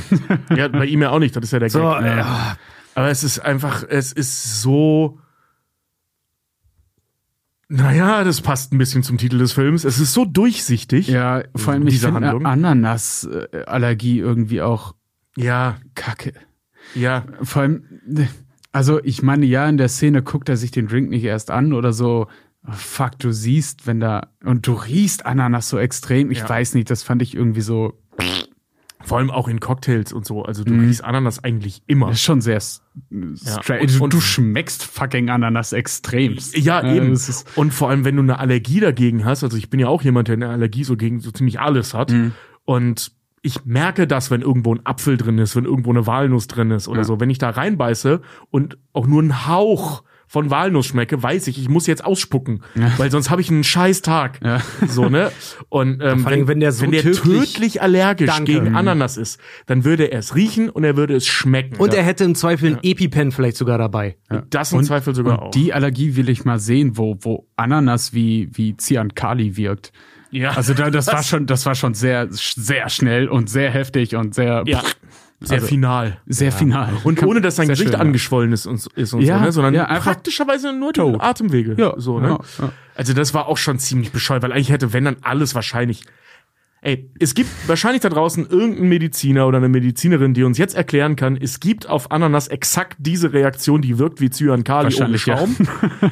Aber ich wage zu bezweifeln, dass das in der Form, wie wir das da sehen, so existiert. Liebe Ärzte, schreibt uns dazu mal. Das würde mich jetzt nämlich auch mal, Mhm. äh, würde mich auch wirklich mal interessieren, ob das wirklich auch so heftig sein kann. Ich gut, bei Erdnüssen wissen wir das, dass der Kopf Ja, dann ja, so, das ist ja der, du ja ich wollte gerade sagen, das ist ja der, der Partytrick von vielen Leuten. Ne? Das, Party ist scheiße, gib mir mal einen Erdnussriegel, zeige ich euch meinen Zaubertrick so. Ne? Aber äh, ja, dass du dann einfach umkippst und tot bist, also würde mich auch mal interessieren, Ja, ob sich dann so eine Allergie nur auf die Atemwege auswirken könnte. Also ver- halt komplett ohne sonstige Symptome. Ja, vor ne? allem es ist, der ist ja binnen- einfach nur erstickt. Vor allem binnen zehn Sekunden gefühlt. Also Ja. bei, bei so einer Erdnussallergie, da, da schwillt der Hals erstmal 30 Minuten lang an und dann Ja. äh, 30 Minuten ist vielleicht für viele auch schon viel, aber so vom Ding her, Das du, dauert, du ja. merkst, dass da irgendeine allergische Reaktion entsteht, dass da ein biologischer Prozess in Gange kommt und dass dir das irgendwann langsam den, aber sicher den Hals zuschnürt. Mhm. Und da war es einfach so, hey, fuck, goodbye. Ey, das ist Ja, und dann als Daniel, Argument anbringen, ja, der war auch betrunken, der konnte das nicht merken, ist ein Argument, das nicht zählt. Daniel Craig zum Beispiel bei Casino Royale, in dem Moment, wo er merkt, dass sein Drink vergiftet ist, steht er vom Pokertisch auf, geht in sein Hotelzimmer und trinkt eine ganze Menge Salz mit Wasser, um sich zu erbrechen, weil er einfach merkt, irgendwas stimmt nicht. Und da muss ich halt auch sagen, so, wenn du eine Allergie hast, ich glaube, jeder, der halt wirklich mit einer richtigen, so einer richtig heftigen Lebensmittelallergie durchs Leben geht, ich glaube, ich würde jetzt mal davon ausgehen, so viel Selbstverantwortung schreibe ich ihm zu, der hat, der kennt diesen Trick dahinter vielleicht auch, sich einfach selber zu erbrechen. Das kannst du mit sehr viel Salz im Trinkwasser Wasser geht das. Vor allem gen generell, äh, das sind ja alles irgendwie reiche Motherfucker. Auch er als Influencer ist ja Mhm. gut betucht. Und, und die kommen auf diese, Inf äh, auf diese Insel und haben eine, eine Impfung gegen Corona, bevor das Wort Impfung für Corona überhaupt schon in den Mund genommen wurde. Mhm. Als ob der nicht einen fucking EpiPen oder, oder einen, einen kleinen Shot gegen seine Allergie dabei hat, wenn, wenn so eine Frucht ihn einfach mal töten kann. Ja, vor allem auf dem reichen Landsitz eines Milliardärs in einem, ja, tropisch ist es jetzt hier nicht, ist ja Griechenland, aber Steinig. subtropischer Gegend, so, Ja. ne? Wo es einfach super hot ist und es mit Sicherheit Cocktails geben wird, wo irgendwo Ananas drin ist, weil Ja. in jedem zweiten Cocktail Ananas drin ist. Ja. So, ne? Ich meine, der sagt ja auch direkt am Anfang, Ananas kann ich nicht ab. Mhm. So, also der geht ja ganz bewusst mit dieser Allergie an diesen Ort, wo einer seiner ältesten Freundinnen rumhängt, die immer dieses Ananas-Gesöff trinkt. Ja. Also, ja, der Typ wird als dämlich dargestellt, sehe ich ein. ja, also bevor, weiß ich, habe ich auch erst gedacht, ey komm, der ist so stulle, wahrscheinlich ist ihm das egal. Oder Epipens sind was für Weichflöten, wie in seinem Sprechs. Ne? Oder für noch viel schlimmer, Demokraten. Oh. Aber das, er ist ja so ein, so ein, so ein rechter. Ja, ja, äh, das. Er sagt ja, ist ja, ist ja äh, ein Man-Influencer, also der sich für Ja, die, genau, die genau. gegen die Verweichlichung von Männern einsetzt. Total, total. immer eine Waffe über Gibt's seinem eine, Pimmel trägt. gibt's eine sehr geile South Park Folge, äh, gerade eine aktuelle drüber, wo Randy auch versucht, gegen die Verweichlichung seines Sohnes anzukämpfen und eine riesige Spring Break Party machst. Du merkst, dass, dass, dass er einfach, dass er einfach mit seinen, sorry, aber mit diesen Ansichten halt auch völlig outdated ist und Ja. einfach nur das ganze Haus zerstört. Fuck, ich glaube, in den letzten fünf Folgen kam immer irgendein South Park. South Park hat vor. gerade aktuelle Staffeln Ja, und die sind, die immer sind wieder da, ja. Äh, Die ich, haben lange, die haben lange nichts veröffentlicht. ich Jetzt bin gerade wieder am groß. Aufholen. Das ist, oh, Ja. ich, ich liebe es. Ja, aber es ist zum Beispiel auch für Kunstinteressierte, ne? Der, der, ähm, mich hat ja sofort, als ich Glass Onion gesehen habe, hat ja diese riesen Kunstgalerie, die er da hat, ne? Die hat mich ja, sofort getriggert, weil ich da sagst so, okay, Gemälde in Filmen deuten immer auch auf die Handlung oder zumindest auf die auf die Motivation der Figuren halt hin. Und wo bleibt ausgerechnet diese Doppelgängerin? Weil eine von denen ist ja die Zwillingsschwester von der Gestorbenen, was ich übrigens einen sehr langweiligen Plot-Twist fand auch. Voll. Äh, die ausgerechnet die bleibt ja auch noch vor äh, diesem es sieht ein bisschen aus wie ein Gemälde von, von Thaddeus, aber das ist äh, der Fall des Icarus von Henri Matisse.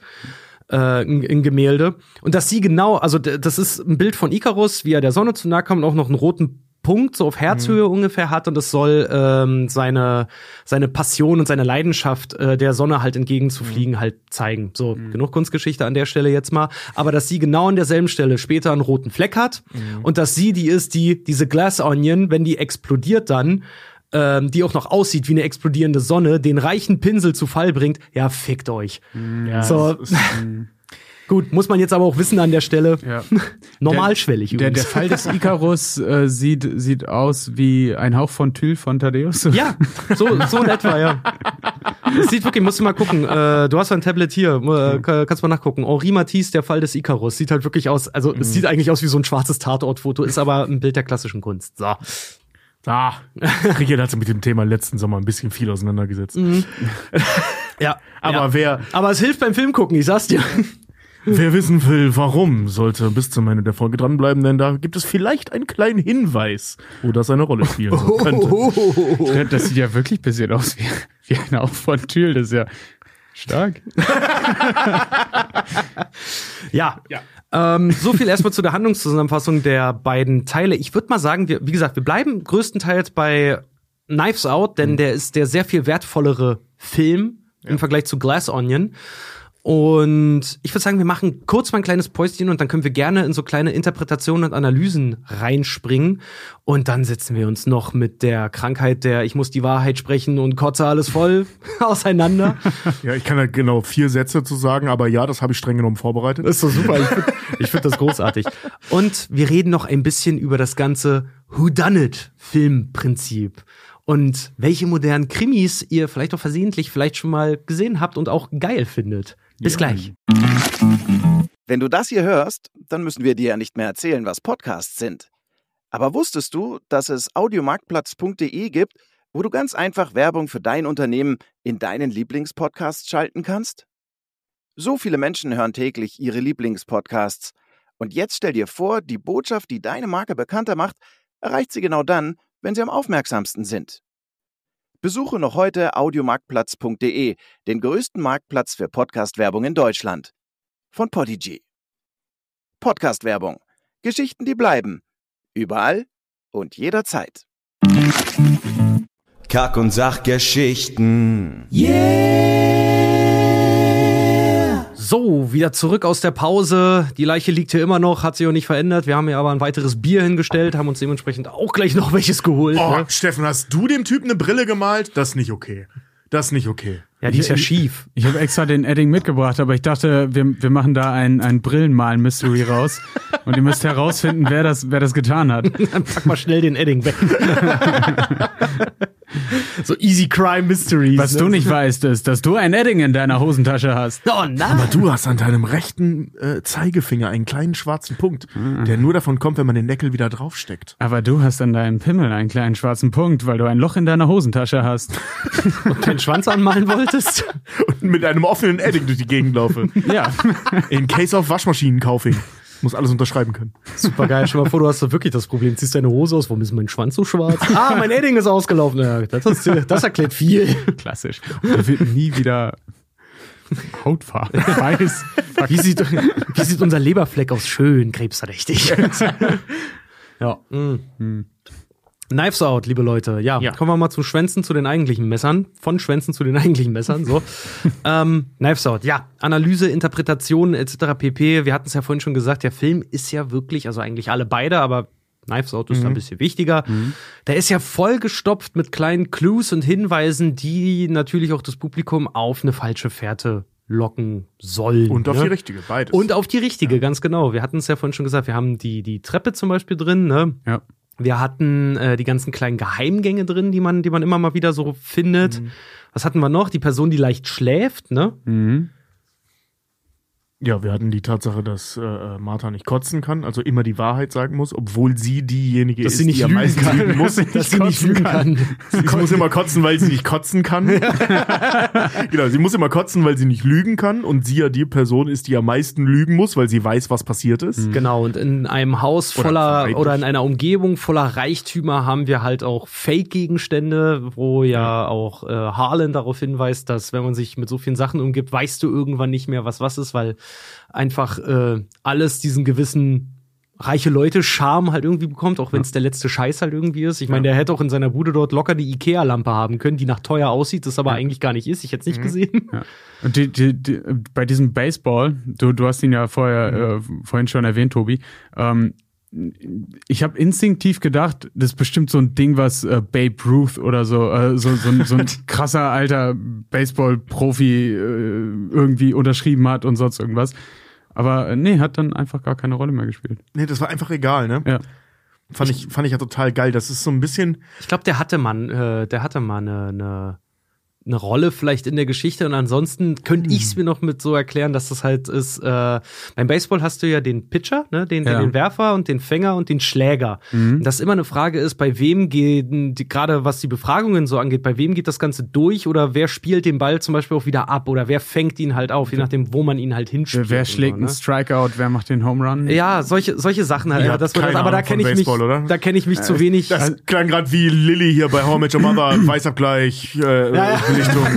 Nee, Also aber ich- da, da kenne ich mich, da muss ich auch dazu sagen, kenne ich mich zu wenig im Baseball halt aus, deswegen, ist Also- halt, ich weiß nicht, kennst du dich ein bisschen aus, Die, die Grundregeln kenne ich so ein bisschen. Äh, ähm, das Brennball halt. ich wollte gerade sagen, ist ja angelehnt an Brennball. Ah? Und äh, du, du hast prinzipiell als, als äh, Typ mit dem Baseballschläger, der den schlagen muss, hast du erstmal drei Versuche, solange, solange der Werfer äh, in einen gewissen Bereich Ja, wirft, stimmt, in dem ja. du schlagen äh, kannst, weil we- wenn er den direkt auf dich zufeuert, dann ist es halt ein Foulball, Nein. glaube ich. Also ja, Ja, ne? vorausgesetzt, der Typ schlägt nicht zu. Genau, Du genau. kannst ihm auch in die Fresse werfen. Richtig, Wenn er seinen mu- Schläger muss, bewegt, ist er muss trotzdem dann, ein Strike. Er muss dann ja. stillhalten, genau, ja. Und ähm, ja, dann muss halt um die Bases laufen halt, in den, so, so, so weit wie du kannst. Und wenn du vorher mit dem Ball berührt wirst, dann bist du out. Und Kannst du auch eine Base stehlen, Der- das kenne ich aber auch, aber mein Wissen, wie gesagt, Ja. beschränkt sich dann auf die ganzen Baseballs. ja, Also aber das grunds ist- grundsätzlich habt ihr recht. also das, was ich nicht, äh, nicht so ganz kapiere, ist das Punktesystem. Aber äh, nee, dann, ich glaube, das ist äh, ja, du holst vielleicht. halt Punkte für die Bases, die du Ja. erreicht hast. Also zum Beispiel auf der ersten Base holst du einen Punkt. und Home Run ist vier Punkte. Ähm, ich, nee, fünf, glaube ich. Ah, guck an. Und ähm, wenn du halt das, das Problem ist ja diese Inning-Nummer. Mhm. Ne? Also ein Inning dauert halt so lange, bis ich glaube dreimal insgesamt eine Mannschaft ähm, drei Outs hatte. Ja. Also muss drei Spieler vom Feld geschmissen haben, sei es der Schläger oder sei es der Werfer. Mhm. Und wenn drei Outs sind, und zwar dreimal, wenn ich es richtig im Kopf habe, dann ist ein Inning zu Ende und es gibt neun Innings. Das heißt, theoretisch kann ein äh, ähm, Baseballspiel unendlich lange gehen. Ja. Okay. Ja. Ich bin äh, großer Fan von den Boston Red Sox. Äh, hab noch nie ein Spiel gesehen, aber großer Fan. Ich habe witzigerweise in meinem Leben sehr, sehr viele Spiele äh, gesehen und auch gespielt. Echt? Und ich kenne nicht eine Mannschaft. ich fand einfach immer nur das Spiel cool. Ja, dann findest du jetzt die Boston Red Sox cool, weil die Dropkick Murphys äh, finden die auch cool. Und das war so mein Anker. Ich hatte mal von den Indianern von Cleveland einen Schläger. Aber ich glaube, die darf man nicht mehr cool finden, ne? Mm, vielleicht, vielleicht heißen die mittlerweile Native Americans Cleveland. Ich, ja, jetzt mal ohne Scheiß, haben die sich nicht wirklich unbedingt. Egal, wir reden also- ja gerade über Baseball, das ist Quatsch. Weiter. Nee, deswegen sage ich ja, aber die, ähm, sage ich ja, ich kenne ich kenn mich da halt auch einfach, ich habe Mhm. euch jetzt einfach mal gespannt zugehört. Ich kenne mich halt auch mit den Regeln, mit den Regeln beim Baseball auch nur so rudimentär aus, wie Hollywood will, dass ich darüber Bescheid weiß. Ich habe auch Moneyball nicht verstanden. Oh, aber- richtig. Ich weiß aber- nur, irgendein, ich weiß noch, mein Mitbewohner in Kanada damals, der ist ganz großer Football- und äh, Mhm. Baseball-Fan und der äh, fand Moneyball zum Beispiel total geil, weil er auch meinte, bei Baseball geht fast nur um Statistik. Ja. Also das ist halt ein super geiler Film für Fans, weil es da wirklich nur die Statistik, wie Statistik entsteht, macht die Handlung von diesem Film. So, okay. ja, also Moneyball ganz grob, also dieser Spielzug, äh, ähm, den, den er da so rausarbeitet und den dann ja alle so gehasst haben in der Fanwelt, ist halt, es reicht auf die erste Base zu kommen. Also mehr Leute auf die erste Base schicken und einen Punkt kassieren, statt wenige Leute zu einem Home Run zu bringen. Also so viel hilft viel, so die Nummer. Kleinvieh macht auch Mist. Genau, dadurch ist das Spiel halt super langweilig, aber effizient. Das ist im Prinzip das, äh, was der da ausgearbeitet hat. Okay. Nochmal die Empfehlung, Tessie von Dropkick Murphys ist ein Song für die äh, Boston Red Sox. super, super geiler Song. Ähm, was für ein geiler Ohrwurm. Ähm, das ist so das nächste, ähm, woran ich jemals am, am Baseball dran war. Aber mal ganz, ganz kurz, So, hat er jetzt mit diesem Ball aus? genau. Äh, wie gesagt, ich glaube, da war mal irgendwas in der Handlung, ist aber nicht weiter verfolgt worden. Höchstwahrscheinlich für das internationale Publikum, weil das dann ja doch sehr amerikanisch halt irgendwie ist an der Stelle. Sieht man zufällig dreimal Chris Evans mit dem Ball zusammen? Nee, aber das Weil Geile dann drei Strikes, you're out. bei äh, dieser ganzen Aufklärernummer zum Beispiel, also spätestens da weißt du halt auch, dass Ransom der Mörder ist, weil zu jedem gibt's irgendwie ein Flashback, nur zu ihm nicht. Ja. Weil es trotzdem die ihm halt einfach sieht kein, keinen gibt. Deswegen kann man da dann schon äh, ganz kurz bevor er dann auch wirklich als Täter benannt wird, schon wissen, dass er es war. Aber wir müssten eigentlich, Mann, das fuckt mich jetzt ab. Eigentlich müssten wir die Filme gucken, dann eine Folge aufnehmen, dann nochmal die Filme gucken und dann nochmal eine Folge aufnehmen. Und die müssten wir veröffentlichen. Mhm. Weil erst durch die Folge kam ich jetzt auf die Idee, fuck, sieht man ihn vielleicht dreimal mit dem Ball? Hm. Weil wenn man ihn zusammen dreimal mit dem Ball sieht, ist natürlich auch ein schönes Foreshadowing, weil drei Strikes und du bist raus. Strike Oder out. drei Balls, je nachdem. Foul Balls. Ja.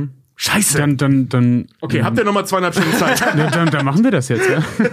Könnte man nachträglich nochmal gucken oder vielleicht haben wir einen findigen Hörer, der Fa- Baseball-Fan ist und darauf vielleicht sogar geachtet hat und dann schon relativ schnell, schnell wusste, wer es halt war, weil, naja, wie gesagt, so das Hauptthema ist ja, und das hat ja, das hat ja Harlan dieses große Problem, dass ja er aufgrund seines Reichtums, weil der ist ja witzigerweise auch noch Krimi-Autor, was ich ja ziemlich geil fand, auch wie er äh, versucht, Martha aus dieser ganzen Nummer rauszubringen. Ist so wie in seinen Büchern. Wenn, Ja, ja, genau. wenn sie dann auch noch tut, was er sagt und dann wiederkommt, so, Martha, weißt du eigentlich, dass du gerade eben von der Hauptverdächtigen zu Nullverdächtigen geworden bist, weil man sieht auf den Überwachungskameras das und das und das und das. Also der hat auch ganz geile kombinatorische Fähigkeiten als Ja. Autor. Fetz schon.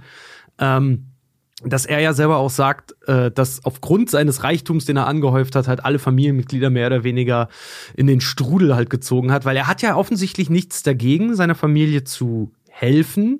Was er aber gemacht hat, ist einfach seinen großen Reichtum einfach jedem zur Verfügung zu stellen, was dazu geführt hat, dass die dieses Vermögen gar nicht zu schätzen wissen oder das, was, was er ja auch immer sagt, keiner hat in irgendeiner Art und Weise selber angefangen, äh, eigentlich ein, ein Leben aufzubauen so richtig, sondern immer nur darauf zu hoffen, dass er, dass er sie mit durchbringt. Ich meine, der eine, ich glaube, der Richard, der hat sogar einen Ehevertrag, da wird auch noch gesagt, er lebt in ständiger Angst. Ja, ja. Ja. Ähm, kann ich aber auch verstehen. Ich möchte kurz über Jamie Lee Curtis sprechen. Gerne. Weil Jamie Lee Curtis ist ja der heimliche Star dieses Films. Ich denke, da sind wir uns einig, oder? Jamie Lee Curtis ist in jedem Film, in dem sie mitmacht, der heimliche Star. Das ist einfach so. Ja, ich, ich habe das als Kind nie so wirklich äh, verstanden, weil, weil ich da Filme einfach noch nicht so verstanden habe und ich habe halt einfach nur eine, eine Frau beobachtet. Bei Freaky Friday habe ich sie, glaube ich, das erste Mal gesehen. Also mit der Zeit habe ich diese Schauspielerin so lieb gewonnen, das ist unfassbar. Ist echt und geil, ich ne? habe jetzt hier bei Knives Out auch nochmal feststellen müssen, fuck, das ist eine verdammt gute Schauspielerin. Und vor allem Unfassbar. ist- die Zu ist- Recht endlich ihren Oscar bekommen. Ja. Die ist halt auch so herrlich witzig einfach. Ja. also Ja. Jamie Lee Curtis, äh, die hat ja so das, was damals bei True Lies dann bei ihr anfing, so dieses leicht bissige. Ähm, das hatte, vorher kannte man sie ja hauptsächlich aus so Horrorstreifen, ne? Ähm, ist, die ist aus Halloween, ist es, ne? ja. Ähm, also mit dieser Halloween-Reihe groß geworden. Ich komme mit Halloween, Freitag der 13. immer durcheinander. ähm, also bei Halloween ist sie ja groß geworden als äh, äh, The Cru Cru wie hieß das? Queen of Scream wurde sie, glaube ich, genannt. Queen of Scream und später Ja. dann äh, The Body. Ja, und genau, The Body war dann True Lies. Ähm, also so, da- dass sie so von, von dieser Denzel in Distress, die Jungfrau in Nöten. Damsel. Damsel, Nicht nicht Denzel. Denzel. Denzel, Denzel in Denzel Distress. Washington in Denzel Distress. Washington hat Stress. Training Day, Denzel in Distress. äh, Denzel in Distress, genau. Ähm, also so von, von der Jungfrau in Nöten hin zu so einer merkwürdig ironischen Sexsymbolität kam in den 90ern, weil sie dann ja hauptsächlich Komödien gemacht hat, aber halt klasse aussah. Ja. Ähm, und da eben dann der Peak True Lies mit Arnold Schwarzenegger von James Cameron, wo Ja. das ja alles verarscht wurde dann. Und je älter sie wurde, desto bissiger wurde sie als Schauspielerin. Und nicht nur als Schauspielerin, auch als Person. Also wenn man sich so Interviews oder irgendwelche Talkshow-Sachen mit ihr anschaut, so, die Frau ist so geil bissig, auf so eine unheimlich lustige Art. Ja. Und bei, bei Knives Out kann sie das halt alles mal ausfahren. Ne? Die ist so eine Giftnudel, das ist herrlich. Das war eigentlich auch eine Traumrolle für sie, weil äh, dort ist sie ja halt auch eigentlich hauptberuflich Erbin, wenn man so Ja. möchte. Ne? Sie hat ja sogar auch noch so eine so eine Trump-eske Background-Story. Jedenfalls äh, ist das halt trotzdem eine ganz gute Paraderolle für sie ähm, da als Erbin, weil sie ist ja auch, weißt du, Hollywood setzt sich ja gerade mit diesem Nepo-Baby-Phänomen ja so auseinander, also äh, Vetternwirtschaft, besser gesagt, dass du halt haufenweise Rollen hast, gute Rollen, die eigentlich auch an gute Schauspieler hätten gehen sollen, die aber dann Kind XY von Star XY halt irgendwie besetzt. Das ist ja ein Problem, was Hollywood ja schon sehr, sehr, sehr, sehr lange hat. Und Jamie Und Lee Curtis. Jamie Lee Curtis ist ja eine von diesen Vetternwirtschaftsstars, die aber selber halt auch hausieren geht damit oder, oder halt einfach sagt so, ja, natürlich habe ich die Hauptrolle in dem neuen äh, Halloween-Streifen bekommen. Natürlich nicht, weil ich die Tochter von der und der bin, seien wir mal ehrlich. Das ist, weil ich damals schon so erfahren und toll war, dass das Studio sich nicht erhofft hat, dass wenn das Ding halt ein Erfolg wird, dass sie mit meinem Namen werben können. Natürlich nicht. So, und die setzt sich auch sehr stark dafür ein, dass halt Leute wirklich selber ihr eigenes Ding halt machen sollen, sich nicht nur auf den Lorbeeren ihrer Eltern ausruhen sollen. Willow Smith und äh, wer ist der andere? Jaden, Jaden, ja. Jaden Smith, ihr kleinen blöden Pisser oder alle Kardashian Kinder. Und alle Schweigers. Ja. Oh ja. Talking to you, Emma. Oder Luna. Ich weiß, du hörst uns, Emma. Das wäre so witzig, wenn Emma Schweiger ein Fan der Kack- und Sachgeschichten wäre, Meld wo wir gerade eine Reihe am Laufen haben, die beweisen soll, dass Hitler schuld an ihrem Vater ist.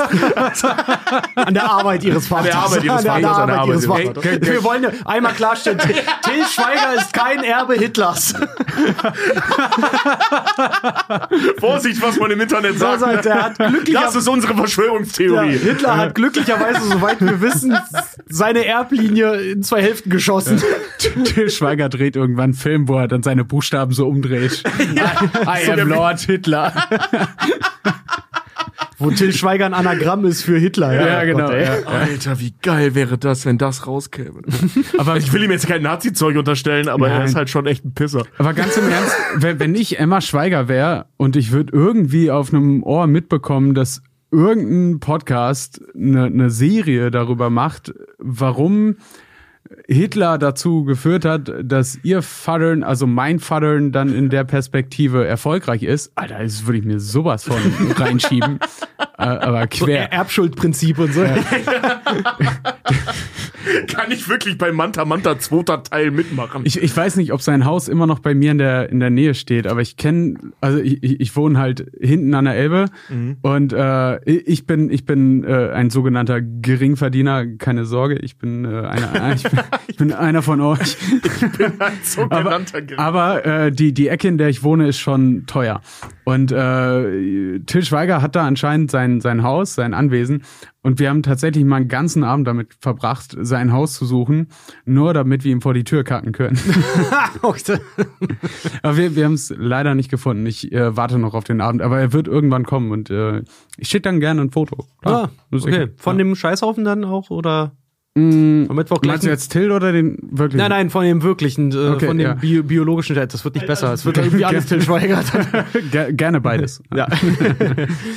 ja, ey. Aber um nochmal auf Knives Out äh, dann zurückzukommen. Wir haben ja bei diesen ganzen Krimis und Gedöns, das ist ja immer, es läuft ja immer alles nach dem Prinzip, wer hat's getan? Who done it? Ne, also wirklich übersetzt, who has done it eigentlich? Das, ne? das wollte ich auch noch mal ansprechen. Warum heißt das im ähm, allgemeinen äh, Sinne immer Who done it? Das, Umgangssprache. ja, ist ja, einfach, äh, wa- was das Problem mit dem S? Äh, who's done it? Klingt doch schon viel flüssiger, viel korrekter, viel schöner. Ja, aber das andere ist halt, äh, geht halt leichter von der Zunge. Ich, ich weiß es doch auch nicht, Mann, ich bin Berliner. Also äh, ich bin Ja. kein Berliner, ich habe Berliner äh, Akzent, aber äh, nee, Dialekt, ich weiß es mal nicht. Ich meine, in dem Zusammenhang geht's ja sogar, weil, weil Ich bring äh, das immer durcheinander, Tobi, du weißt es. Ja, genau so. Dialekt ist es. ist Dialekt, okay, ja. Ja, weil äh, Benoit ist ja, glaube ich, äh, in der in der Originalversion, in der Originalsprache taucht er da ja mit so einem Südstaaten-Gebabbel auf. Was er aber ganz gut macht, Ja. ehrlich gesagt. Und äh, da, da passt es dann wieder mit so ein bisschen die, dieses Who done it, man? Aber da, da, da wirkt dann wieder authentisch. Da kannst du dann Who done it sagen. Aber ähm, ja, bitte. ich wollte ich wollt mich nur kurz darüber aufregen. Ich mag das irgendwie Ste nicht. Steffen hat Probleme damit. Ja, Ja. das ist, ähm, ist sowieso der Meister der Wortfindungsschwierigkeiten, kenne ich aber. Mm, danke. Alles gut. ähm, wie gesagt, dieses ganze Whodunit-Prinzip, Meisterin darin war natürlich äh, Agatha Christie. So, die hat so viele Krimis geschrieben und äh, sind verfilmt worden, dass einfach sich da eine riesen Fanbase, äh, Jahrgang 29 halt irgendwie gefunden hat drumherum. Äh, wie gesagt, Ryan Johnson hatte halt auch von 2010 bis 2018 an diesem Drehbuch halt geschrieben und wollte laut eigener Aussage eine Mischung machen aus Hitchcock, Thriller und Agatha Christie-Film. Also eine Kombination aus beiden.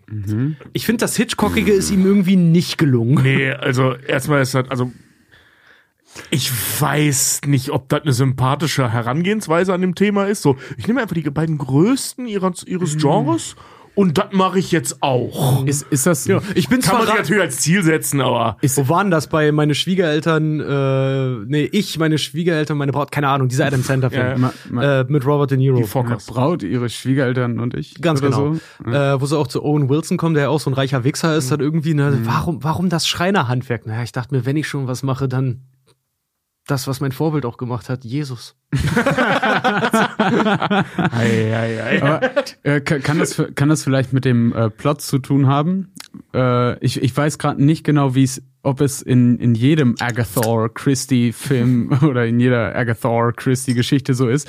Ähm, aber wird da nicht immer erst am Ende der Täter Hm? preisgegeben? Und da kommt dann vielleicht so ein bisschen äh, das.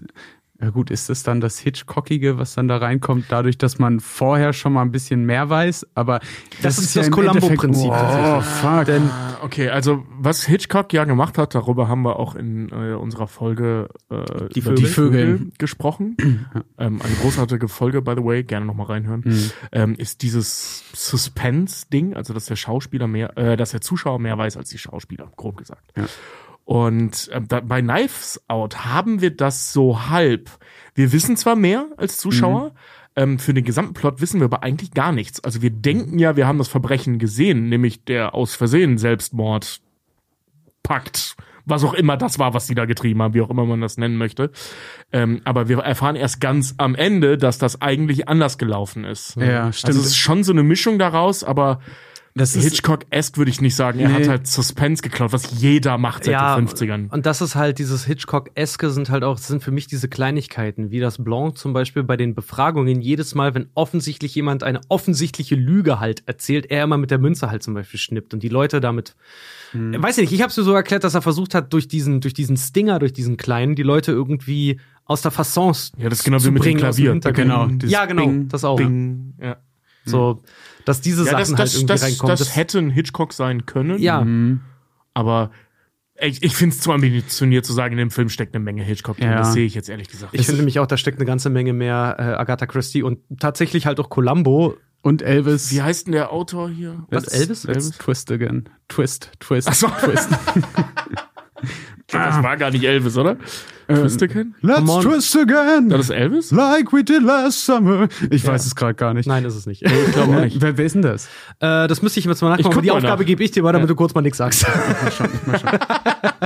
Das ist ja, ja, aber wie gesagt, wir haben halt äh, vor allen Dingen dieses Columbo-Prinzip da halt auch drin bei diesen Whodunit-Geschichten und das äh, macht Knives Out auch. Und zwar nicht, dass uns gleich früh der Mörder gezeigt Eigentlich wird uns der Mörder schon früh präsentiert, denn äh, der Mord wird vom Opfer äh, selber durchgeführt.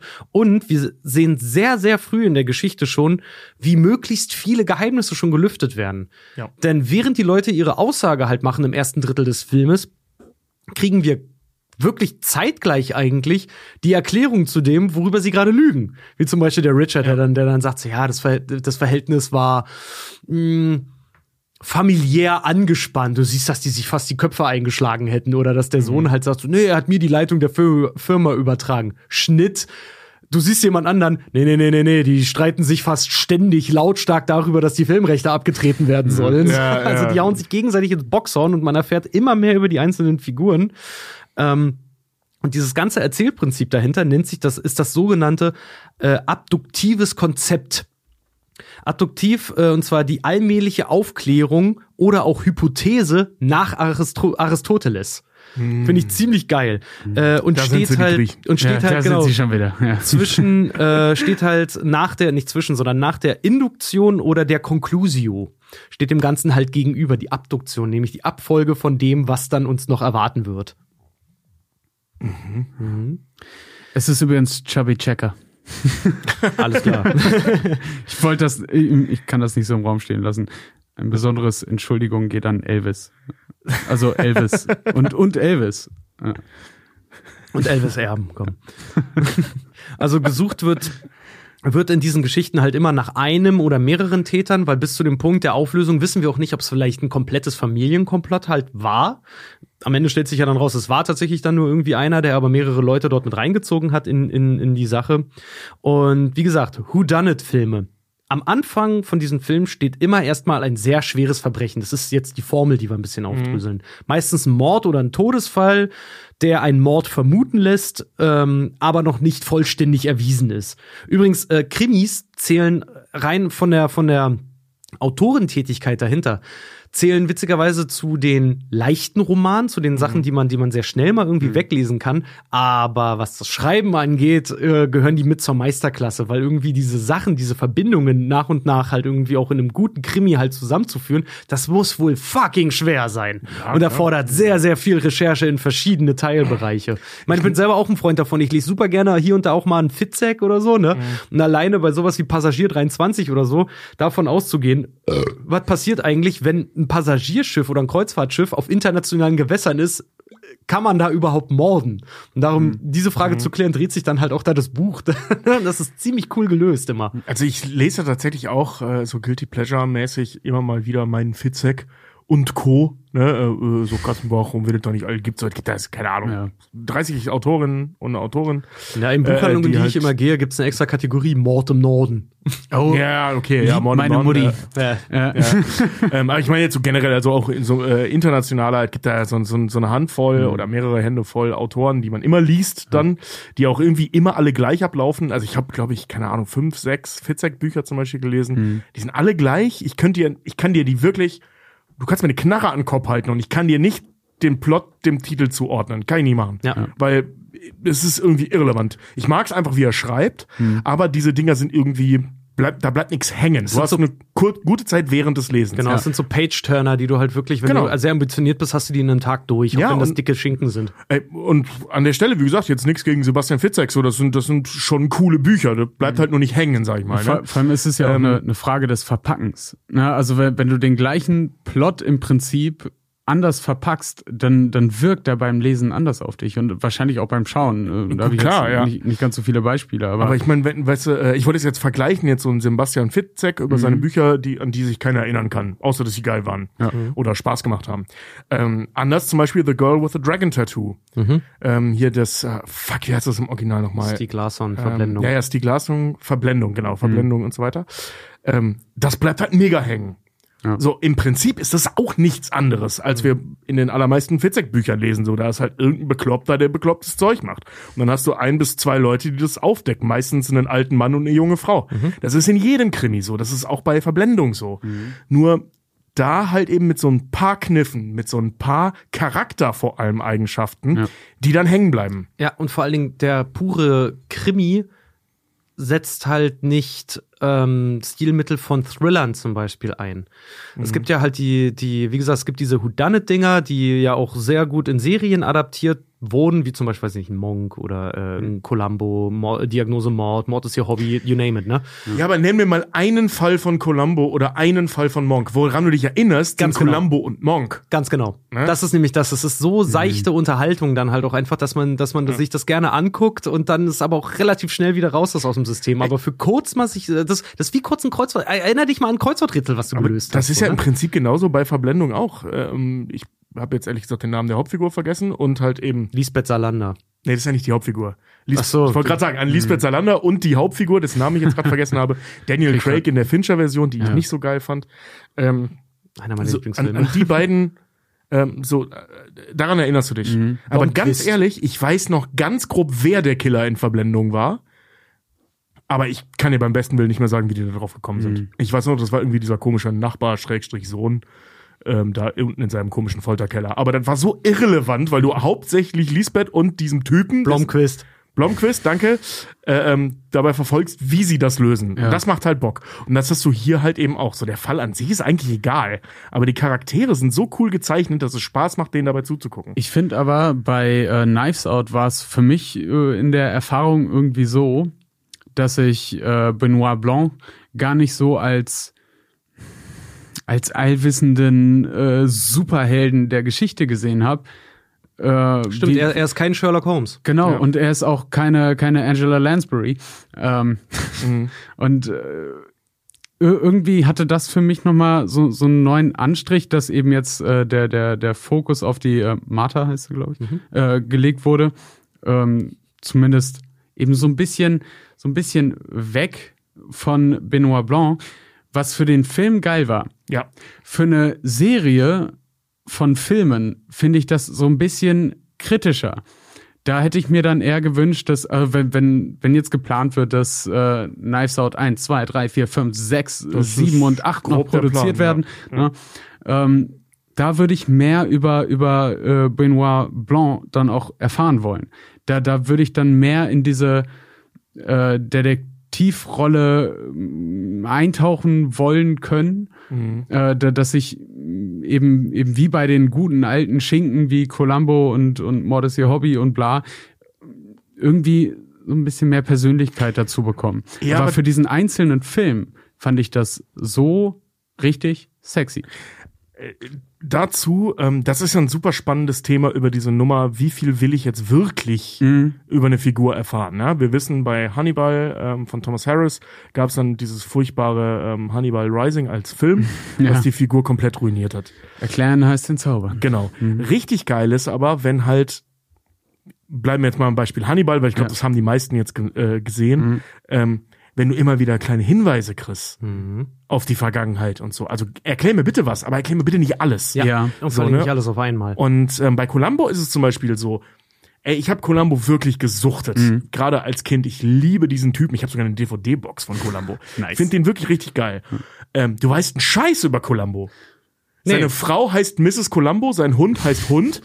Ja, ohne Scheiß. Und wir wissen nicht mal, ob der Hund wirklich Hund heißt. Ja, und das Stimmt. Prinzip von der Serie Ja. ist immer, dass man am Anfang schon den Mörder sieht und Genau, eigentlich Columbo dabei beobachtet, wie er den Fall halt Genau, löst. aber über Columbo selbst weißt du einen Scheiß. Du siehst ihn einfach nur die ganze Zeit. Fuck. Ist Ja. euch eigentlich aufgefallen? Und deswegen, deswegen, warte kurz. Deswegen, Deswegen diese Nummer mit er so, als würde ich ihn besser kennen. Genau. Und ja. bei Blanc ist das so, am Ende von Knives Out hast du das Gefühl, du weißt, wer er ist. Ja. So, ne, weil er ist halt so der, der, der coole, etwas merkwürdige Mhm. äh, ähm, äh, Detective da im Hintergrund, der den Haben sie Fall auch, löst. haben sie auch schön etabliert. Mega. ich. Und Ja. jetzt bei Glass Onion haben sie es kaputt gemacht. Weil A ist der dann Ja. nur noch merkwürdig. Ja. Also der, der, das Geniale ist weg, das Arrogante ist weg, was mir sehr gefallen hat. der mit einem Fes in einer Badewanne mit einer Zigarre sitzt, Among Us spielt mit Angela Lansbury und alle ihn Ja. halt so irgendwie gleich als Imposter halt identifizieren. Das ist ja das, das, ist ja das Ding von dem Game. Und auch dieses, dieses Lockere fehlt. Äh, was ich bei Knives Out sehr schön fand, war, äh, wie, wie er da im Auto sitzt und äh, diesen, diesen einen Song singt, Ja. so ganz locker, weil er gerade wartet und dann sieht er aber gut, da ist Action, da kommt ein Krankenwagen, äh, direkt wieder im Modus, tschüss raus. Und bei, bei äh, Glass Onion, ich will mal Glass Out sagen, ähm, da wirkt er irgendwie nur äh, dödelig. Ja. So, so ein bisschen, also klar, in den Situationen, wo er dann das Ganze aufklärt, so ja, hier, der schießt dann gleich und dann bist du tot, äh, klar, dann, dann ist er wieder im Modus, aber ich finde so im Allgemeinen wirkt er so ein bisschen verwirrt bei, bei Ja. Glass Onion. Und das ist Ja, schade, weil das ist, läuft konträr zu dem, was bei Knives Out ange Ja. äh, abgeht, weil bei Knives Out ist er in derselben Situation. Er hat keinen Schimmer, warum er vor Ort ist. Genau. Und vor allen Und Dingen im da Gegensatz ist, zu, zu Glass Onion, bei Glass Onion weiß er, warum er vor Ort ist. Die Frau Stimmt. war ja bei ihm. Ja, und vor allen Dingen also er da weiß ganz genau, warum er da Ja, ist. und da nervt mich dann auch seine Scharade dahingehend, weil, wie du schon sagtest, er weiß, warum er vor Ort ist. Bei Ja. Knives Out weiß er es ja nun mal wirklich nicht. Äh, und dort ähm, ist es halt nervig, seiner, ehrlich gesagt, seiner schlecht gespielten Scharade zu folgen die ganze Zeit. Ja, das macht Ja. keinen Spaß. Ja, weil man so, nimmt ne? ihm nicht ab, dass er überhaupt nicht weiß, warum er jetzt dort ist. Aber wie gesagt, Glass Onion hat halt auch viele Schwächen äh, von Figuren auch. Ich meine, warum akzeptiert dieser reiche Pisser Mhm. von Edward Norton gespielt, dass da eine fremde Person halt irgendwie da ist? Warum schickt er die nicht gleich weg? Ja. Naja, weil es halt in ihm die, also das ist so einer dieser Fehler in dem Film, in der Szene, ähm, löst das in ihm natürlich geil, äh, äh, äh, das ist effektvoller für das, was ich hier vorhabe. Das ist disruptiv. Genau, das ist disruptiv, ja, im Prinzip. Äh, Im Prinzip, äh, wenn du so willst. Ich sag viel zu häufig im Prinzip im Moment. es ist ganz schlimm. Und äh, ähm, worauf will ich hinaus, ohne Prinzip zu sagen? Prinzipiell. Genau, da ist es halt so, dass wir sehen, so, okay, der ist eine Herausforderung, wenn er hier ist, ist doch cool. Später sehen wir aber, dass der Edward Norton das alles irgendwie geplant hat. Und dann sitzt so, Alter, das, das macht doch den Anfang deiner Figur komplett unrealistisch. Der hätte dafür sorgen müssen, dass der von der Insel verschwindet. Also dieses Gefühl der Herausforderung an der Stelle ist nicht nur disruptiv, das ist destruktiv. Ja. Und das hätte, er, das hätte ihm klar sein müssen, so wie wir ihn kennengelernt haben. Dass das in die Hose geht, wenn der so einen Typen da hinsetzt. Aber er ist ja dumm. Weil Naja. alles, was da passiert, ist dumm. Ey, Dann das ist ist, ja- so lame. Also sorry, das ist genau wie, sorry, die, die Figur war besoffen. Nee, das ist nicht besoffen, Ja. das ist lazy, lazy Storywriting. Ge- Lazy Genau Writing, das, ja, ja. ganz genau. Kommen wir mal ganz kurz nochmal zu dem Prinzip Whodunit zurück. Wir sind ja noch nicht fertig mit der Formel. Äh, und zwar, um dann so einen richtig ordentlichen Krimi-Film zu machen, muss nach dem Mord die Identität des Opfers erstmal geklärt werden. Anschließend müssen eventuelle Motive der Täter gefunden werden, ausgehend von der Lebensgeschichte des Opfers. Also, mhm. wer ist er? Wen hat er gekannt? Wem hat er vielleicht ans Bein gepisst? Äh, und was könnten Leute auch gerade in seinem engeren Umfeld für ein Motiv haben, den halt über den Jordan zu schicken? Ne? Ähm, Leser oder Zuschauer von solchen Sachen sind immer das ist ein oberstes Prinzip. Die sind immer dazu eingeladen, mitzuraten.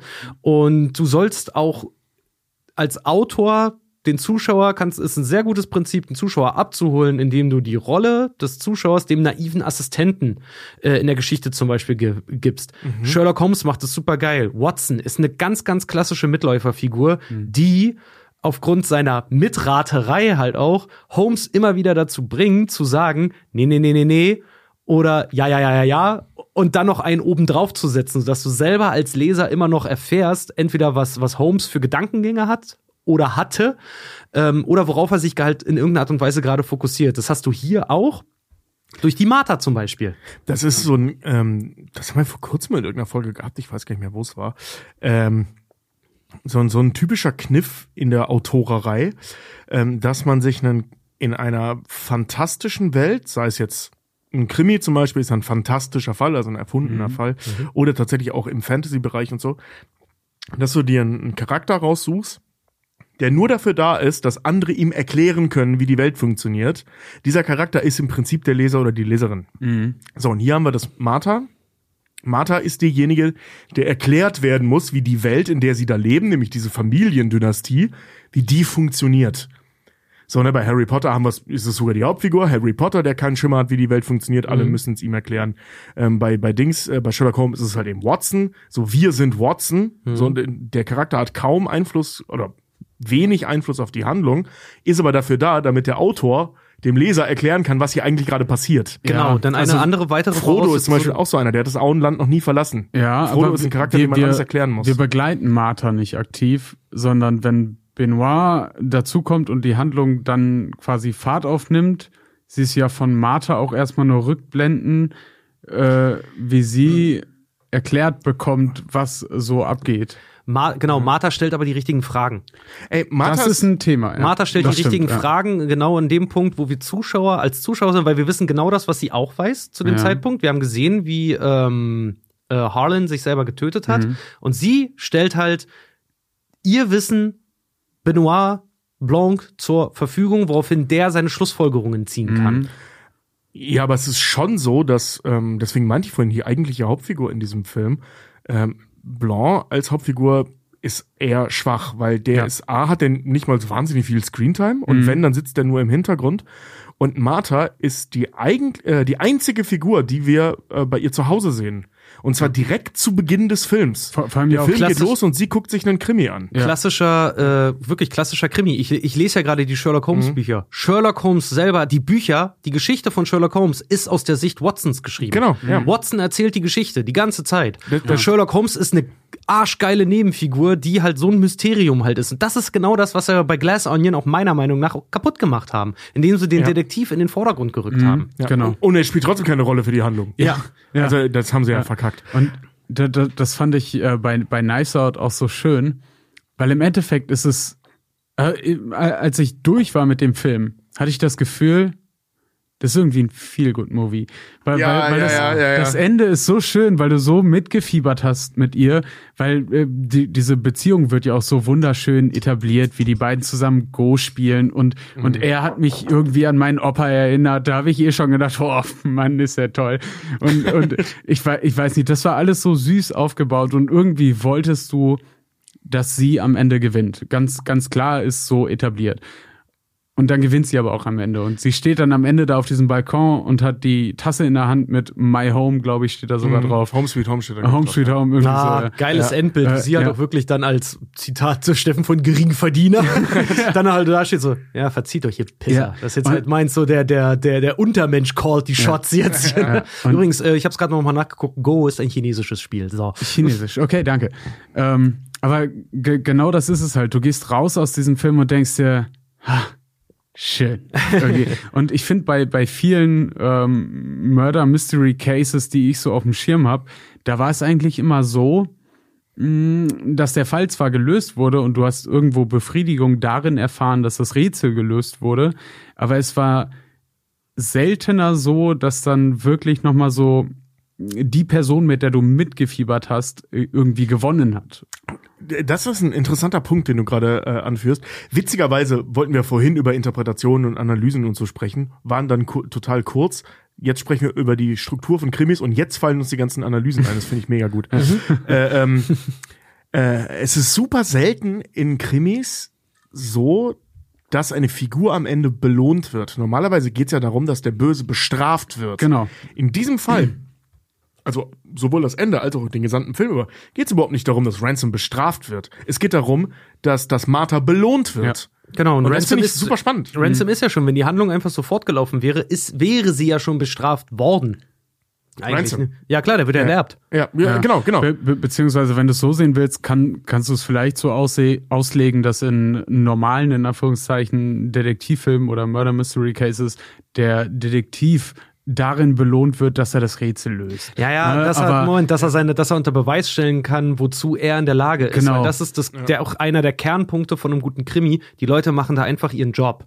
Genau, So, wir haben ja. da keine Heldenreise. Die machen in der Regel machen die keine Entwicklung durch. Mhm. Das passiert über mehrere Bücher hinweg. Wie gesagt, nochmal zurückzukommen auf, auf Sherlock Holmes. Der macht auch eine kleine Reise. Das passiert aber über Mhm. mehrere Geschichten hinweg. Ja, das ist halt die Rahmenhandlung zu einer Monster of the Week Serie. Ganz genau. Prinzipiell ja. Und Stimmt. ähm, die klassische Voraussetzung nach wie vor Formel, Who Done It. Das Setting ist unfassbar begrenzt. Der Schauplatz ist oft abgeschnitten von der Außenwelt oder von der Justiz. Ne, dieses alte Herrenhaus Ja. oder die einsame Insel oder was auch immer wir da haben. Meistens ist es ja, die Deutschen machen ja immer gerne auch irgendeinen deutschen Landadelsitz draus. Ja, oder irgendeine beschissene Nordseeinsel. Ja. Ja. Irgendwo in der Nähe von Ameland. Genau. Ja. Äh, die Verdächtigen sind in Zahl begrenzt und stehen im engen Umfeld zum Opfer. Ist ganz, ganz wichtig immer. Und am Ende wird der Fall immer vollständig aufgeklärt, in Anwesenheit der Verdächtigen, für das Publikum auch entschlüsselt und der Mörder wird enttarnt. Profis dieses Genres sind unter anderem Edgar Allan Poe, Ja. was ich ziemlich geil fand. Wusste ich gar nicht, ich habe gar nichts von ihm gelesen, aber äh, hätte ich jetzt selber nicht gedacht von dem, was man immer mal so hört. Ähm, Agatha Christie, na klar, hatten wir ja schon gesagt, ne, Miss Marple und so ihren ihren Pirot und Arthur Conan Doyle mit Sherlock Holmes. Also das sind wirklich die, die so die archetypischen Ja. ähm, Krimis der heutigen Literatur äh, und damaligen Literatur halt irgendwie vorgegeben haben. Das ist so das popkulturell Wichtigste damit. Heute hat, äh, findet der äh, Krimi Gerade was die Literatur und den Film und den Fernsehen angeht, deswegen ist Knives Out so besonders, findet eigentlich eher äh, seinen Einzug in der Trivialliteratur zum Beispiel oder in der Kinder- und Jugendunterhaltung, ähm, vorzugsweise Bücher, wie zum Beispiel TKKG oder die drei Fragezeichen. Pfefferkörner. Ja. Und jetzt kommt, Geil, jetzt kommt, jetzt kommt was Geiles, dass sich wir Deutschen mit den Österreichern zusammen sind neben Großbritannien die größten Produzenten von Krimis. Überraschung. Was das. Fern was Fernseh- und Filmgenre angeht. Ich zähle mal auf. Der Alte, der Kommissar, Ein Fall für zwei, Tatort, Derrick, Kommissar Rex, alle Soko-Teile, Rosenheim-Cops, etc., etc., etc., you name it. So gut wie fast alles, was wir im deutschen Notruf Fernsehen zum Beispiel auch. So gut wie alles, was wir im deutschen Fernsehen so zu sehen kriegen. Auch Tatort, wo da manche schon sagen, es hat aber schon Thriller-Elemente. Nein, das sind alles ganz schnarchige, abgedroschene Krimis. Ja, vor allem der Übergang zwischen Thriller und Krimi ist so fließend. Ja. Also es gibt jetzt schon Filme, wo man, oder Bücher, wo man schon sagen kann, okay, das ist ein Thriller, kein Krimi. Und es gibt, das ist ein Krimi, kein Thriller. Aber die meisten sind irgendwo dazwischen. Ja. Ja. Ist im Übrigen auch zum Beispiel, was das amerikanische Fernsehen angeht, mit das umsatzstärkste Genre mit, so in der, in der niederschwelligen Produktionswelt. Ähm, in den USA haben uns auch, ist ja alles hier rüber geschwappt, auch, haben uns zum Beispiel auch gebracht, Mord ist ihr Hobby, Diagnose Mord, Mord Law ist ja Hobby, habe ich früher jeden Sonntag geguckt. Dito, ey. Law and Order, CSI, den Tätern auf der Spur, Criminal Minds, so diese ganzen Sachen. Obwohl Criminal Minds zählt noch gar nicht mal so richtig dazu, weil es gibt noch ein anderes, äh, das Gegenstück von diesen Who Done It, also wer hat's getan, ist das How Catch Them. Filme. Das sind auch Krimis, die aber einem anderen Prinzip folgen. Äh, dazu zählt zum Beispiel, dazu zählt zum Beispiel Diagnose Mord. Columbo ist auch ein äh, How Catch Them Filme, wo du halt dem Detektiv dabei be- zugucken kannst, wie er Ah, weil du es Den halt- siehst. Als Ganz Zuschauer genau. weißt du es ja. Die, jede Ja, Folge ja. beginnt damit, dass Klar. du als Zuschauer siehst, wie Ja. es passiert ist. Genau. Ja. Catch Me If You Can ist auch ein klassischer How Catch Them. Also wie schaffen wir es, obwohl wir den Mörder kennen, wie schaffen wir es, den langsam dingfest zu machen? Dexter. Monk. Ja, Dexter, Monk ist auch so ein klassisches Ding. Criminal Minds äh, und Criminal Intent und zum Beispiel auch Death Note. Death Note ist, ist auch klar. ein äh, How Catch Them Ja. Ja. Genre. Jo. Und wie gesagt, aus Japan, der bekannteste Hit, den uns Deutschen hier auf jeden Fall bekannt ist und zu Gemüte geführt wurde, war die De Detective Conan. Ja. Habe ich auch sehr, sehr gerne Ich früher geguckt. Detective Conan. Das war Super geil. Das war wie Columbo als Anime mit cooleren Figuren. Kein Scheiß. Und, und die, dieses Gefühl, also ich war da ja wirklich äh, gefühlt so alt wie Conan selber. Mhm. Ähm, ich, ich konnte mich da mal so richtig geil reinversetzen. Und Ja. dann hatte ich meine, meine gefälschte Casio äh, Digitaluhr auf und dann habe ich mir mal vorgestellt, so, ja, yeah, den betäube ich dann und dann setze ich mich hinter die Couch und dann löse ich den Fall auf. Mit so einem Stimmversteller. So, boah. ja, Ey, das, es das war echt der Hauptgrund, warum man als Kind so eine scheiß Digitaluhr Kein wollte, Scheiß. ne? um diese Sachen nachzuspielen. Ey, ich wollte nie die Uhrzeit wissen. ich wollte einfach irgendwelche Knöpfe drücken. Gibt einen Grund, warum Ben 10 mehr Kindern das, die Uhr, das Uhrlesen beigebracht hat, weil es das Merchandise Nummer eins. Ne? Alter, Ben 10, also das war ja, als das rauskam, war ich schon fast zu alt für Ben 10, aber so ein, zwei Jahre habe ich noch mitgenommen und Junge fand ich das fett. Ja, Mann. Ich muss sagen, ich habe äh, keine einzige Folge gesehen. Ben 10? Das ist Noch nie. Der hat so eine Uhr, Ich, damit ich weiß, dass er eine Uhr hat. ja. Ich weiß, wie er aussieht, aber ich habe immer nur die Werbung gesehen. Ähm, Ja, aber das ist halt auch die Handlung. Der, der, da kommt ein Bösewicht an und dann sucht er das Richtige auf seiner Uhr auf. Ja. Erst das Falsche natürlich, wird besiegt. Na klar. Dann findet er das Richtige und dann kämpft er dagegen. Ja, und das ist immer über- das Gleiche, aber es ist Über süß. 200 Folgen lang, das ist jedes Mal neu. klingt, Ja, so wie Pokémon. nach klingt schon spannend. 30 Das, das muss die oder so. Zeit äh, gewesen sein, in der ich äh, Freunde gefunden habe. Ach so, ja, ja, ja, ja, okay. Ah, Wenn du das okay, wie wir ja. überspringst, dann Ich wollte gerade sagen, das machen wir nicht. Wir gründen Firmen und binden uns dann auf ja, Ewigkeit mit Mitte aneinander. 30 dazwischen die Zeit war grau. Ich habe bis dahin noch nicht gelebt. Ich war einfach nur auf dem Kiez und war einfach da. Ich habe nicht mal da Freunde gefunden. Ich saß alleine am Kiez auf dem Stuhl. Draußen. Ruf mich an das nächste Mal. Nee, das stimmt Nee. Ich bin für dich da. Kiez war schon gut. Nee, dich braucht man nicht als Freund.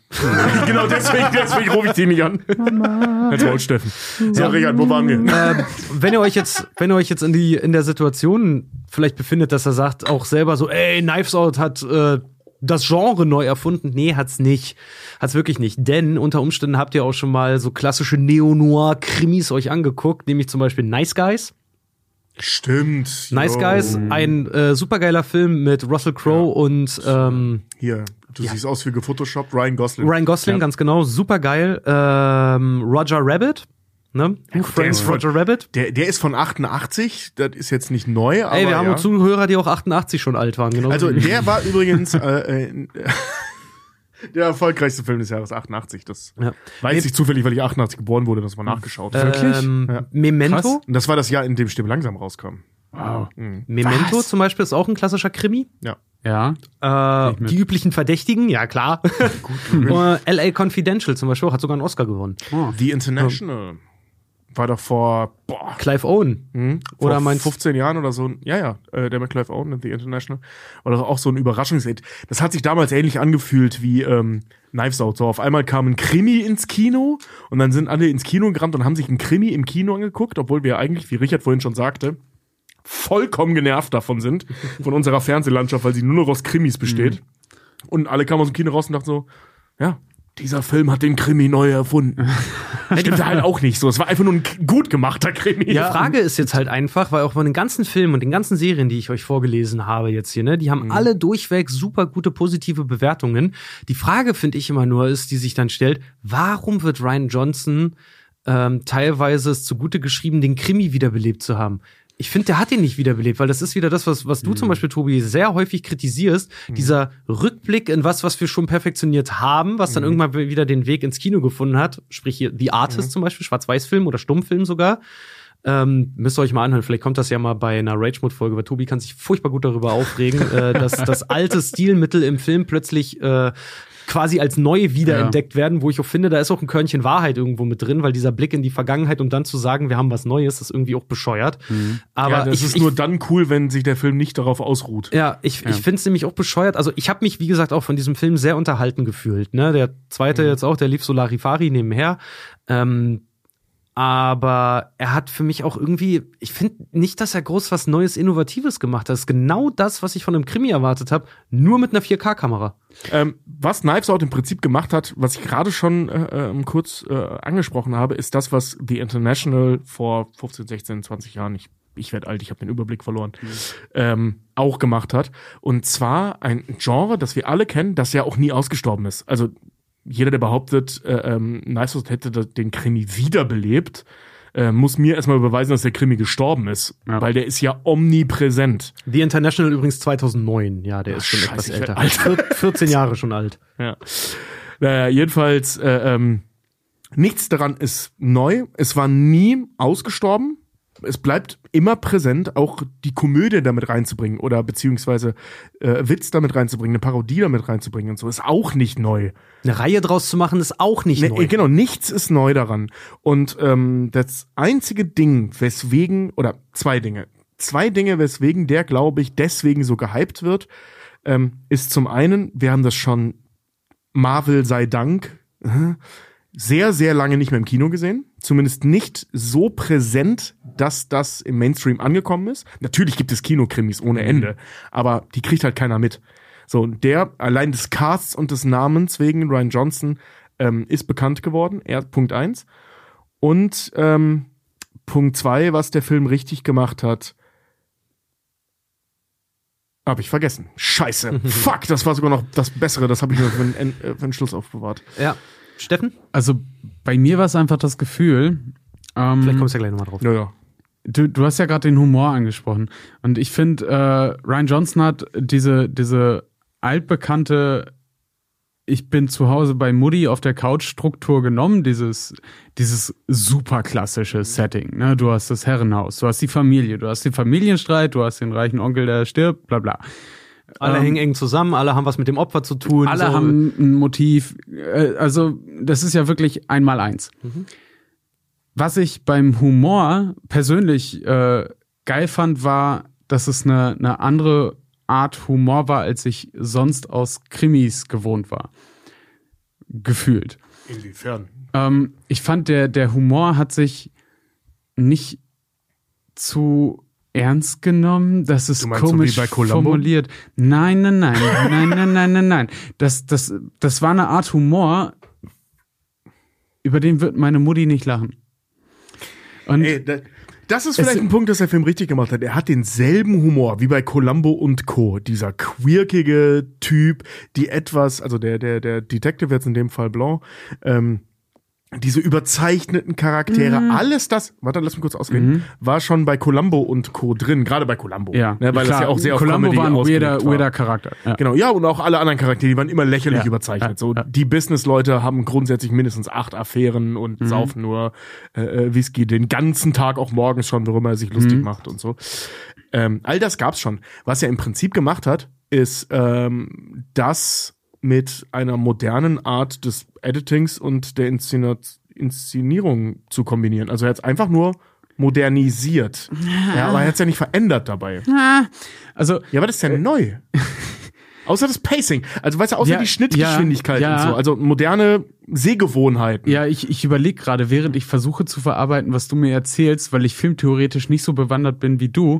Und, und äh, ne, na, äh, das ist ja, das ist ja ganz logisch. Ich bin ich, ich bin Konsument. Ich meine, ihr, ihr habt das ja gelernt. Und dann, dann finde ich das äh, plausibel, dass ihr natürlich auch mehr auf, auf Pacing und, und auf Schnitttechniken oder dass ihr es vielleicht auch einfach besser ausformulieren könnt. Ähm, was ich trotzdem irgendwie fand, war, mm, dass ich glaube, ich hab's. Äh, wie gesagt, das ist eine sehr subjektive Einschätzung und mir kam es jetzt so beim Gucken, mir ist es irgendwie aufgefallen, weil ich vor allem aber auch lange keine klassischen, in Anführungszeichen, Krimis mehr geguckt habe.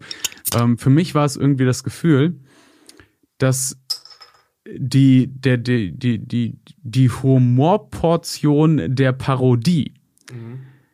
nicht so groß war wie beim Wichser zum Beispiel, dass es, dass es so ein, ein durchgehender Schmuh war, aber auch nicht so klein, dass es, dass es einfach nur oh, oh, Witze waren.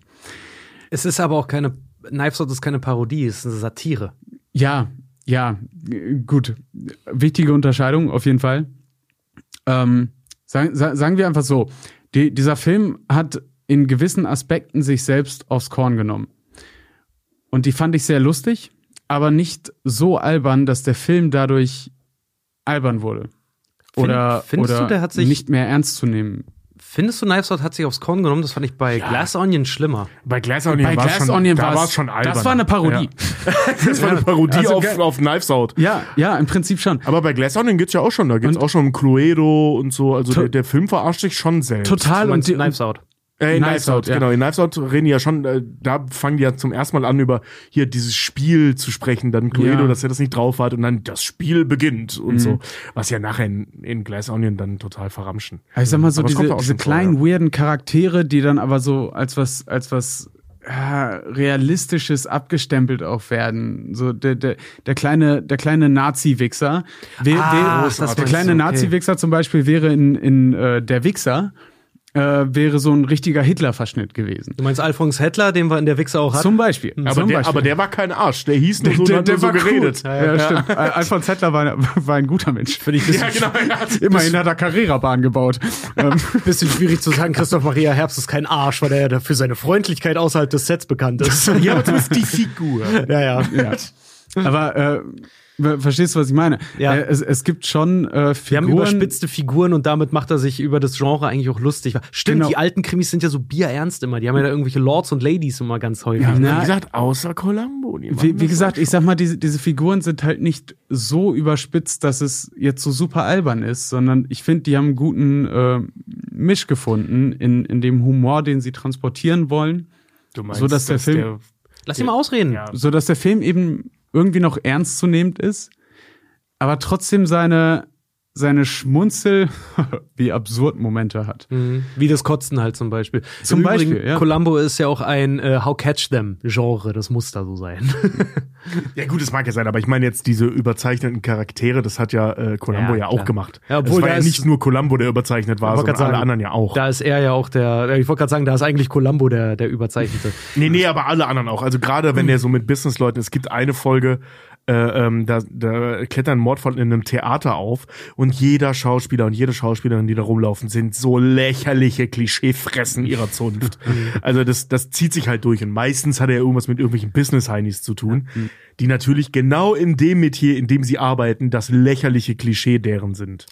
Ich glaube ja, dass Knives Out vor allen Dingen so ein Erfolg war, weil stellt euch vor, ihr esst Spaghetti Bolognese gerne, glaube ich, ne, so wie jeder von uns. Und ihr seid Love aber it. mittlerweile so verwöhnt von supergeilen Steaks, Muscheln, Meeresfrüchten, was auch immer, irgendwas Hummer, ne, irgendwelche Sachen, die es wirklich Klar, nicht Dinge, die ich esse. Warte mal, wo, Dinge, die es halt nicht tagtäglich gibt. Ich will dir Ja. ein Bild hier bauen. Ja, ja. Und plötzlich setzt dir aber jemand mal wieder so richtig gute alte Hausmannskost, wie so eine richtig selbstgemachten geilen Spaghetti Bolo halt irgendwie vor, mit Mhm. einer geilen Soße und du kennst das und dir schmeckt's auch mal wieder richtig geil. Ist mal nicht so ein, Ja. irgendwas mal nicht, was mir nicht mein, meine Sinne mal wieder irgendwie mir durch die Schädeldecke halt bläst. Vor allem, wenn die Bolo acht Jahre gekocht hat. Ja, ganz Ja, genau. Wenn die mal so richtig, so richtig ordentlich durchgezogen ist alles, ne? Und da glaube ich, liegt äh, der Charme von Knives Out drin und vor allen Dingen auch der Vorteil des Krimis, dass der niemals wie der Western überkompensiert wurde. Also dass das Krimi immer sich irgendwie auf Fernsehen, äh, aufs Fernsehen gestürzt hat und dort eigentlich ein, ein hinnehmbares Medium ist, aber im Kino niemals so präsent war. Weil, wie gesagt, viele von den Filmen, die ich zum Beispiel auch aufgezählt habe, viele sagen dann auch einfach, ist ein Thriller, Memento zum Beispiel oder so, oder sagen einfach, der ist abgefahren. Ich glaube, die wenigsten sagen, oh, ich habe mir einen Krimi angeguckt, ne? Weil das ja auch alles ein gewisses Geschmäckle halt irgendwie hat. Und da glaube ich einfach, hat der Krimi den großen Vorteil, dass wenn du im Kino einen modern, mit modernen neuen Schauspielern, die auch jeder erkennt, so eine altbackene Formel vorgesetzt kriegst, du sofort sagst, geil, das schmeckt mir. Das kenne ich irgendwie. Ja, also ich bin da grundsätzlich bei dir, ähm, muss dir aber an einem Punkt widersprechen, der Krimi hatte seine Hochphase im Kino. Ähm, Gerade so in den 40ern, 50ern, da ist praktisch nichts anderes im Kino gelaufen. Ja, stimmt. Da haben wir auch genauso wie bei Marvel jedes Jahr den neuen Krimi gesehen. Nein, Du haben wir du wirklich. Du, Also weißt, du, weißt aber, du weißt aber, was ich meine. Damals, kon damals konnten ja so viele Leute auch nicht ins Kino gehen. Man, man muss äh, äh, zum einen dazu sagen, das ist jetzt wirklich so lange her, dass die, die das mitgekriegt haben, wirklich nicht mehr ins Kino gehen. Ja. Also zumindest im Normalfall nicht. Es gibt immer Ausnahmen, aber so, wir reden ja von mindestens 90 Jahren alt. Ähm, also sprich, das ist schon mal passiert. Aber seitdem hat sich das so gefestigt als, das ist wie Ärzte Geschichten. Er hat so eine Genrefrei. Ich sag ja, So, das, ne? hat, das hat Ähm, was von guckt Oma und plötzlich guckst du es selber und stellst fest, oh fuck, irgendwie nimmt mich das echt mit. Genau, also das ist so ein Klassiker geworden, äh, ähm, genau wie Horrorfilme. Horrorfilme sind auch so ein Klassiker, so, so, so ein gesafedes Genre, auf das du wahrscheinlich für immer bauen kannst, dass es das geben wird.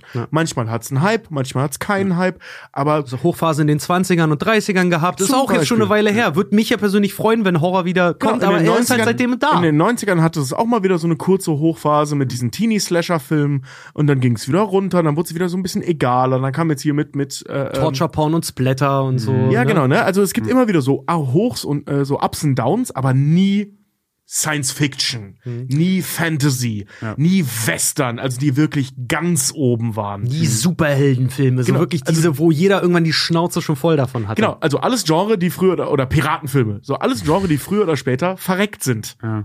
Ne? Ähm, wir alle kriegen's mit, Superhelden-Genre verreckt auch gerade. Ja. Krimi ist nicht verreckt. Die- die Krimi Sache lief ist- immer so nebenbei. Du, du kannst ja auch sau viele Krimi-Aspekte immer wieder in, in die anderen Genre mit, mit einbinden. Also der, der, der Krimi ist ja nichts, der sich durch, durch gewisse Looks oder gewisse Personen identifiziert, sondern durch, durch einen schematischen Aufbau fast schon. Ja. Und ähm, das ist, glaube ich, da einfach der Vorteil, dass du es immer wieder neu verpacken kannst, immer wieder neu aufbereiten kannst. Und wenn du es dann gut machst, dann kommt es auch, glaube ich, immer wieder an. Ähm, Es muss nur gut gemacht werden. Ja, Schönes Detective-Geschichten Beispiel sind immer toll. Ich meine, guck dir sieben an. Da wird halt dann auch, sorry, Wahnsinn. wenn ich dir kurz über den Mhm. Mund fahre, Tobi, äh, aber da, da hast du halt auch dieses Prinzip, wie fängt man, wie fängt man den Mörder wieder? Dieses How Catch 'em ist auch klassisches Krimi-Prinzip. Ja. Aber dadurch, dass wir so nah an den Figuren halt auch dran sind und denen die ganze Zeit folgen und wir auch Sachen über die erfahren, kriegst du halt genug Fleisch, als dass du auch wieder sagen kannst, auch mit der Stimmung und wie es uns präsentiert ist und auch die, die gorigen Aspekte dahinter, weil sieben zeichnet sich ja dadurch aus, dass der Horror ja nie gezeigt wird, sondern nur im Kopf entsteht. Ja. Du siehst ja nie, was passiert ist. Ähm, und dass wir dann halt auch wieder sagen können, wir haben einen Thriller, weil das reizt uns. Genau.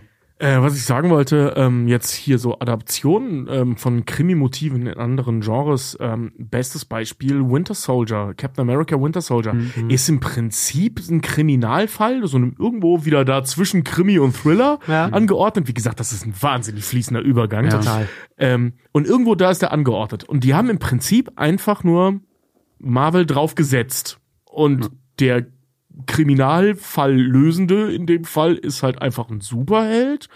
Und der Kriminalfall Begehr ist in dem Fall auch ein Superheld. Aber ansonsten, was die Struktur der Geschichte angeht, haben wir hier ein 1A, ja, so Polit-Thriller, Kriminalfall. Ja, das So, ist ja ne? das, was wir auch sagen, Das ist ein sehr, sehr wandelbares Genre. als wir auch über die, die, die, wir hatten mal eine Show gespielt, wo wir auch über die Marvel-Formel halt gesprochen haben. In Dresden, glaube ich, war das beim Humor-Festival, wo wir auch gesagt haben, diese ganzen Genreblasen, die sich halt aufmachen und dass Marvel sich dann halt das Privileg im Prinzip rausnimmt, zu sagen, wir machen, gehen nur in die Familienecke mittlerweile. Dass die aber diese ganzen anderen Sachen drumherum, die das Genre eigentlich wieder interessant machen könnten, völlig außen vor lässt. Winter Soldier, also Captain America 2 war es, ne? Ist einer der besten Marvel-Filme. Warum? Weil es nicht die Action-Helden-Formel ist, sondern ein Krimi. Genau, mit Action-Elementen. Ja. Und auch nicht zu knapp. Und dann macht das Action halt auch wieder Spaß. Ähm, du hast es ja im Prinzip bei sehr vielen, oh, ich muss mir dieses im Prinzip abgewöhnen. ähm, bei Sag vielen- prinzipiell ist besser. ja, genau. Ähm, bei vielen Superhelden-Geschichten außerhalb des MCUs, die, die dann so richtig hängen bleiben, sind es meistens, ne? Wie zum Beispiel Watchmen. So, was ja auch keine klassische Superheldengeschichte ist. Das ist im Prinzip auch ein Krimi. So, ne? Am Anfang wird der Comedian umgebracht. Wer war's? So, ne? Und das versuchen die rauszufinden über hint, äh, über, ähm, wie heißen sie, äh, ähm, äh, Flashbacks und so weiter. Du hast im Prinzip einen klassischen Kriminalfall, der eine Maske aufgesetzt bekommt. Im wahrsten als auch im übertragenen Sinne Batman. des Wortes. Das heißt nicht ohne Grund Batman, Detective, Detective, Comics. Comics, genau. Ähm, also das ist schon ja, gerade die Dark Knight Reihe, äh, Dark Knight Reihe, die Dark Knight Reihe, vor allem Batman Begins ist im Prinzip, wenn man jetzt mal die Trainingsmontagen am Anfang äh, äh, ähm, weglässt, ist das halt ein Kriminalfilm. Ja. So, ne? Und das soll er ja auch sein. Und das sieht man schon so, das ist ein Genre, das ist nicht tot, das muss denn durch Knives Out nicht wiederbelebt werden.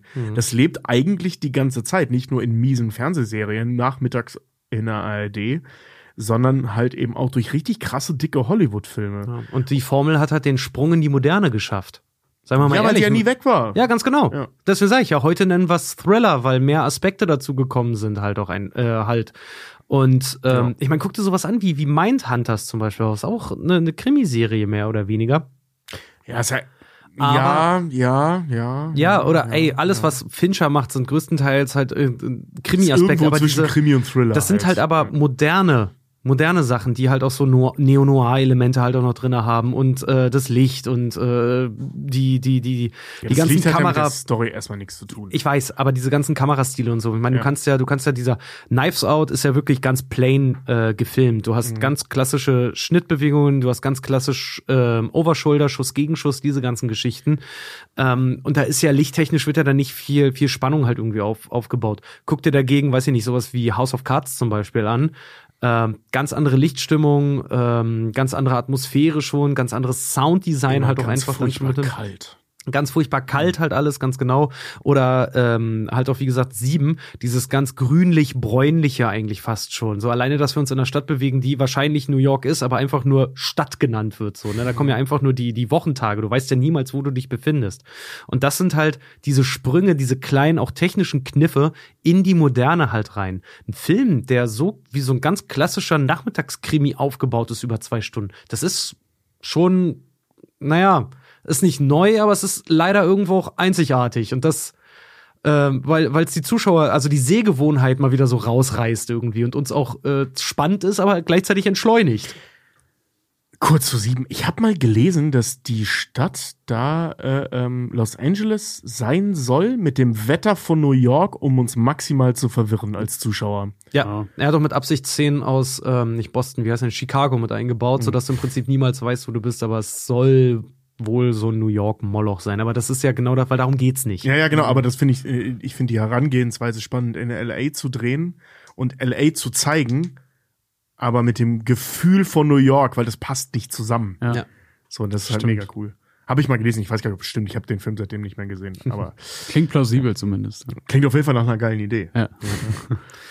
Aber kommen wir doch mal endlich zu dem, was uns alle wirklich interessiert, Tobi. Kann man kotzen, wenn man nicht, äh, muss man kotzen, wenn man nicht lügt? Oder wenn man nicht lügen kann, wenn man nur die Wahrheit erzählen kann? Ähm, Hat ja, das, korreliert das zueinander? ja, das gibt's tatsächlich. Hatte George Washington das auch? Der konnte ja auch nur die Wahrheit sprechen. Hat er dann auch vors Nicht, dass Parlament die Wahrheit so war, ihm Gott Hilfe, helfe. äh, nee, ähm, weiß ich nicht. Muss ich enttäuschen, keine Ahnung.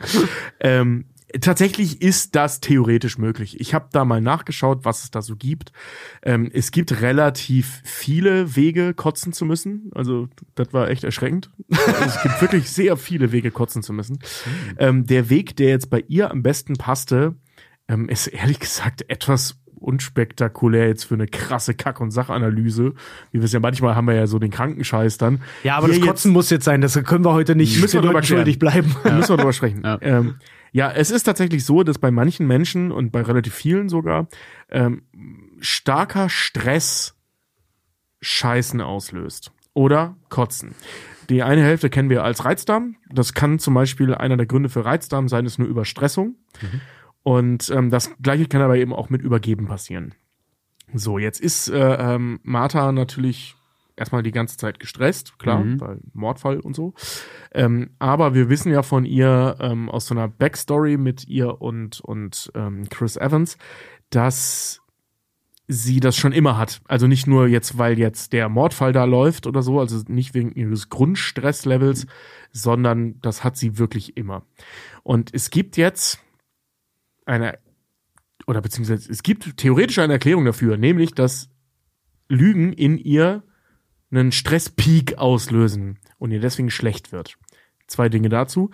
Erstens, das ist möglich, weil ähm, bei Leuten, die extrem auf Stress reagieren, passiert hauptsächlich was im Darm. Deswegen entweder kotzen oder scheißen. Meistens ist es scheißen, kotzen ist eher selten. Ähm, aber es gibt's auch. Und das liegt daran, dass durch die Stresshormone die Blutverteilung anders, naja, abläuft. Das heißt, du hast ein, ähm, der Puls geht hoch. So, ne? Das, das kennt jeder irgendwie. Gerade zum Beispiel auch wenn du lügst, ne? Wenn du mal so richtig Fakt, das ist eine Lüge, die ich nicht vorbereitet habe, Lüge ist, dann geht der Puls hoch. Also ich bin in die Ecke gedrängt, so wie bei American Psycho, und bin einfach so ruhig darin zu lügen, dass ich viel lieber in meinen Sitz knatter. Ja, das passiert eher selten. Aber es so, also der Puls, der Puls geht hoch Ja. und ähm, dadurch wird der Darmtrakt, der Magen-Darm-Trakt weniger durchblutet. Wie gesagt, bei manchen Menschen ist das einfach extremer und ähm, dadurch verkrampft er sich. Er kriegt weniger Sauerstoff und so weiter, verkrampft sich und dann muss er entweder scheißen oder kotzen. So, that's Sprich, it. du Das ist die Biologie Sprich, dahinter. du kannst quasi sagen, ähm, das Gehirn sagt, yo, Hormone, ich habe gerade Stress, ich brauche euch. Die Hormone sagen, es ist ja hey, eher so, die Hormone sagen dem Gehirn, Kollege, du hast ja, Stress. so, so rum, ja, Ja. stimmt. Und, äh, und das Gehirn geht dann quasi in, in Blut auf und währenddessen wird der Magen unterversorgt und deswegen sagt Der der, Magen, ja, fuck, was, was geht hier los? Also im Prinzip sagt er so, Tschüss. Bro, ich bin auch noch da. Ja. Ich brauche Sauerstoff. Und dann muss er halt kotzen oder scheißen. Aber mu muss da dann nicht irgendwie was äh, traumatisches? der Magen scheißt. Nee, wie gesagt, deswegen sage ich ja die ganze Zeit Magen-Darm-Trakt. der Magen Das ist nicht scheißt, nur der, Darm Magen. kotzt, äh, klar. Oh, ich kotze ich kotz direkt aus dem Kotze Dünndarm. aus dem Darm, ey. Äh. Pisse aus meinem Arsch. Wo wir wieder bei South Park waren. Aber äh, mu mu muss da nicht irgendwas extrem Traumatisches passiert sein in der, in der Kindheit oder so, was mit Lügen verknüpft wird? Nee, aber Weil da, sich das so da, explizit aufs Lügen bezieht. Nee, aber das wäre mein äh, zweitens gewesen. Okay. Ähm, grundsätzlich erstmal nicht. Es gibt Menschen, die haben einfach die Veranlagung dafür, so auf Stress zu reagieren. Krass. So. Also das ist so unspektakulär, so leicht ist es auch. Also es gibt Menschen, bei denen ist das so. Biologische Verhaltensstörung. Ja, wenn du so willst, also Reizdarm ist halt so der verbreitetste äh, äh, Move. Ich glaube, bis zu 11 Prozent der menschlichen Bevölkerung hat Reizdarm. Also das ist schon echt, das ist eine Menge. Ja, aber ich, ich finde, sowas stört mich immer. Ich arbeite, ich arbeite ja auch in so einem psychologischen Mhm. Bereich und mich, mich stört das immer, wenn ich mir selber Sachen nicht logisch erklären kann. Wenn man, wenn man einfach sagt, ja, das das ist so. Aber klar, der, der Körper ist manchmal einfach so. Ma manchmal, manchmal ist das Gehirn einfach so und manchmal muss man sich damit äh, Ja. vielleicht auch zufrieden geben. Ja. Genau, und ähm, mein zweitens jetzt, warum das bei ihr vielleicht auf Lügen, also gerade so auf Lügen äh, ähm, fokussiert ist, das ist jetzt ein bisschen Social Profiling. Ich mach's aber trotzdem. Ähm, wir sehen die Familie von Anna de Armas, also von, von, von Martha, ganz zu Beginn des Films, also wirklich ganz am Anfang, sehen wir sie, ihre Schwester und ihre Mutter. So, ihre Schwester guckt einen Krimi, das habe ich vorhin äh, falsch erzählt, ihre Schwester guckt einen Krimi oder einen Thriller oder sowas auf dem Laptop. Ähm, Martha sitzt am Tisch und ist schlecht gelaunt, weil ihr Boss, Schrägstrich Freund, gestorben ist. Und die Mutter erzählt da halt irgendwie, macht das aus, bla bla. Ja. So, die Mutter wirkt sehr konservativ. Einfach, ne? Ja, aber darum geht's doch um Mord und bla bla. Also sehr konservativ einfach. So einfach nur eine ältere Mom, ein bisschen konservativ. Kommt gar nicht negativ rüber, ist einfach nur so ein Ding. So, und jetzt wissen wir, dass sie irgendwie aus Südamerika kommt. Weiß einer von euch, wo sie wirklich herkommt? Weil jeder Charakter sagt ja was anderes. Guatemala, Ecuador, ähm, Äh, Uruguay. Uruguay, ja. Die, ich glaube, das hat einfach damit zu tun, dass diese Familie eigentlich auf sie absolut scheißt. Ja, ja, ja, voll. Ja, ne? also, Klar, das ist, das ist der heißt, Grund ich glaube, Kriminals. das ist so, ja. Ja, aber ähm, wissen wir, wo sie wirklich herkommt? glaube nicht. Die mal Figur jetzt nicht, nee, keine Nee. Ahnung. Ja. Egal. Worauf ich hinaus will, ist, diese Länder mit, jetzt in Kombination mit der, mit der ähm, etwas konservativ wirkenden Mom, oder viele dieser Länder in Südamerika sind ähm, stark äh, äh, ähm, erzkatholisch. Und Lügen Ah, okay. ist halt ein Riesending im Christentum. Ne? Du sollst nicht lügen. Ja. Ist, glaube ich, das dritte oder vierte Gebot oder Drei so. oder ne? vier, ja. Ähm, also das ist schon recht weit oder schon wichtig, nicht zu lügen. Und es kann halt sein, wie gesagt, deswegen ein bisschen Social Profiling hier an der Stelle, ähm, dass sie von ihrer erzkonservativen Mutter, wenn sie erzkonservativ und erzkatholisch denn ist, aber es könnte sein, ähm, halt dazu, liegt halt nahe. Genau, äh, dazu erzogen wurde, dass Lügen nicht drin ist. Haha, es wird also nicht doch eine gelogen. traumatische Prägung als Kind. Es ist, deswegen meinte ich vorhin so, das, Ja, das wäre ja. mein zweites. Ich weiß nicht, ob das eine traumatische Erfahrung ist oder eher ein krass anerzogener Stresspeak. Äh, äh, es, aber es, es müssen nicht immer unbedingt Traumata sein. Es, es können teilweise auch wirklich äh, antrainierte Geschichten sein. Also es muss nicht ein, ein Peak-Erlebnis ja. sein, sondern wirklich ähm, Sachen, die dir, die dir so stark ins Gehirn gehämmert werden, dass dein Körper sich dagegen wehrt, wenn du dem widerstrebst. Mm. Okay. Mir geht's so bei dem Wort Fotze aussprechen. Ich Mhm. habe mal gelernt, das macht man nicht. Und immer wenn ich das ausspreche, piekt irgendwas hinten in Mhm. meinem Kopf. Ich will dieses Wort nicht aussprechen, weil ich das als Kind gelernt habe. Das ist prinzipiell schon mal ganz gut. Ähm, Habe ich dann irgendwann auch ja. festgestellt, das war nicht das schlechteste Das, Verbot das ist ein meiner richtig räudiges Wort. Ja. Das ist wirklich ein räudiges Wort. Ähm, aber ja, sowas kann das sein. Also, dass, Mhm. wenn sie lügt, so der, die kleine Martha in ihrem Hinterkopf gegen ihren Hirnhammer, äh, gegen ihr Hirnhammer, Mhm. Ja. von wegen, du sollst nicht lügen. Das haben wir beigebracht bekommen. Und deswegen Lass das es. Stresslevel halt Stressreaktion, kotzen. Krass, ja. T- Teilweise kann das Ist ja ein bisschen auch. konstruiert, aber das würde passen. Ja. Ja. ja, gut, aber ich muss dazu sagen, dafür ist ihre Kondition, die sie hat, halt auch äh, genauso Hanebüchen. Also finde ich, kann man das auch mit einer hanebüchenden Erklärung halt Ja, auch irgendwie auch. dann hinstellen. Ich meine, irgendwoher muss es ja kommen. Dazu wissen wir einfach zu wenig von der Figur. Und ähm, wie bei einem guten Krimi können wir nur daraus schließen, was wir über die Figur wissen und was in ihrem engeren Umfeld so Phase ist. Und ja, kann ja sein, dass sie von einem erzkatholischen Haushalt halt irgendwie kommt oder dass sogar, weiß ich nicht, vielleicht wird das ja sogar damit auch noch verbunden, dass wenn sie halt geflucht hat oder gelogen hat, ähm, dass das zum Beispiel mit so Strafen einherging, wie äh, jetzt kriegst du kein Essen mehr oder sowas und sie, weiß ich nicht, irgendwie umgekehrt Es, dann. es muss ja nicht mehr was Schlimmes sein. Es kann auch sowas wie Hausarrest sein Ja, oder so, äh, ne? es muss. Weil die Mutter wirkt jetzt nicht böse. Ja, sondern- also ich, ich lass mal den, den Neuropsychologen raushängen. Äh, ich, ich würde jetzt einfach mal behaupten, dass einfach nur so ein bisschen Angst getriggert werden müsste, weil die Amygdala, äh, die, diese kleine mandelförmige Bohne im Gehirn, äh, das Angstzentrum in Anführungszeichen, ähm, steuert halt unglaublich viele Prozesse. Und wenn, wenn da einfach gewisse Hormone durch, durch einen Trigger quasi in Anführungszeichen freigesetzt werden, kann ich mir schon gut vorstellen, dass der Körper dann dementsprechend reagiert. Das heißt, wenn, ja, das ist einfach Konditionierung. Ja, Das und, meine ich im Prinzip, und dann reagiert dieses Angstzentrum einfach dementsprechend darauf. Wie gesagt, ist jetzt nur eine Vermutung. Also alle Mediziner und Psychologen äh, korrigiert mich gerne, aber das ist jetzt so äh, Dr. Steffens These. Vielen Dank. Für weitere Thesen von Dr. Steffen. Folgt gerne seinem Instagram-Channel. Ja. Steffen Oder Hartinger. seinem, seinem On- Onlyfans. Steffen Hartiger at realdog.com. Punkt iporner. wo, er, wo er nackt den ICD-Index einfach liest. einfach nur vorliest. Oder nee, einfach für sich selber liest. Was er hier nackt Karl Marx lesen. Ne? Einfach für sich selber lesen. Nackt sein und nicht da- vorlesen. Einfach Nee, nur nackt sein genau. und vorlesen. Das war OnlyFans hoch. Nee, nee, deswegen ja, nee, nicht mal vorlesen. Ja, nicht einfach, vorlesen, einfach, nackt sein und für sich selber lesen. Einfach eine gute Zeit haben. Nackt. Ohne Kamera läuft. Das ist doch super. Ja, Leute, ey. Knives Out. Und Glass Onion. Wie gesagt, Glass Onion lassen wir an der Stelle raus, denn der Film ist einfach wirklich wie eine schlechte Zwiebel. Gacke. Eine Zwiebel, durch die man durchgucken kann. ja. Also, sorry, das einzig Ja, ja, zu- Spannende an, dem, an der Metapher Zwiebel ist, dass sie verpackt ist. Ja, Ja. dass sie Schichten hat. Sie sind wie Oger. Schichten. So. Oger haben Schichten.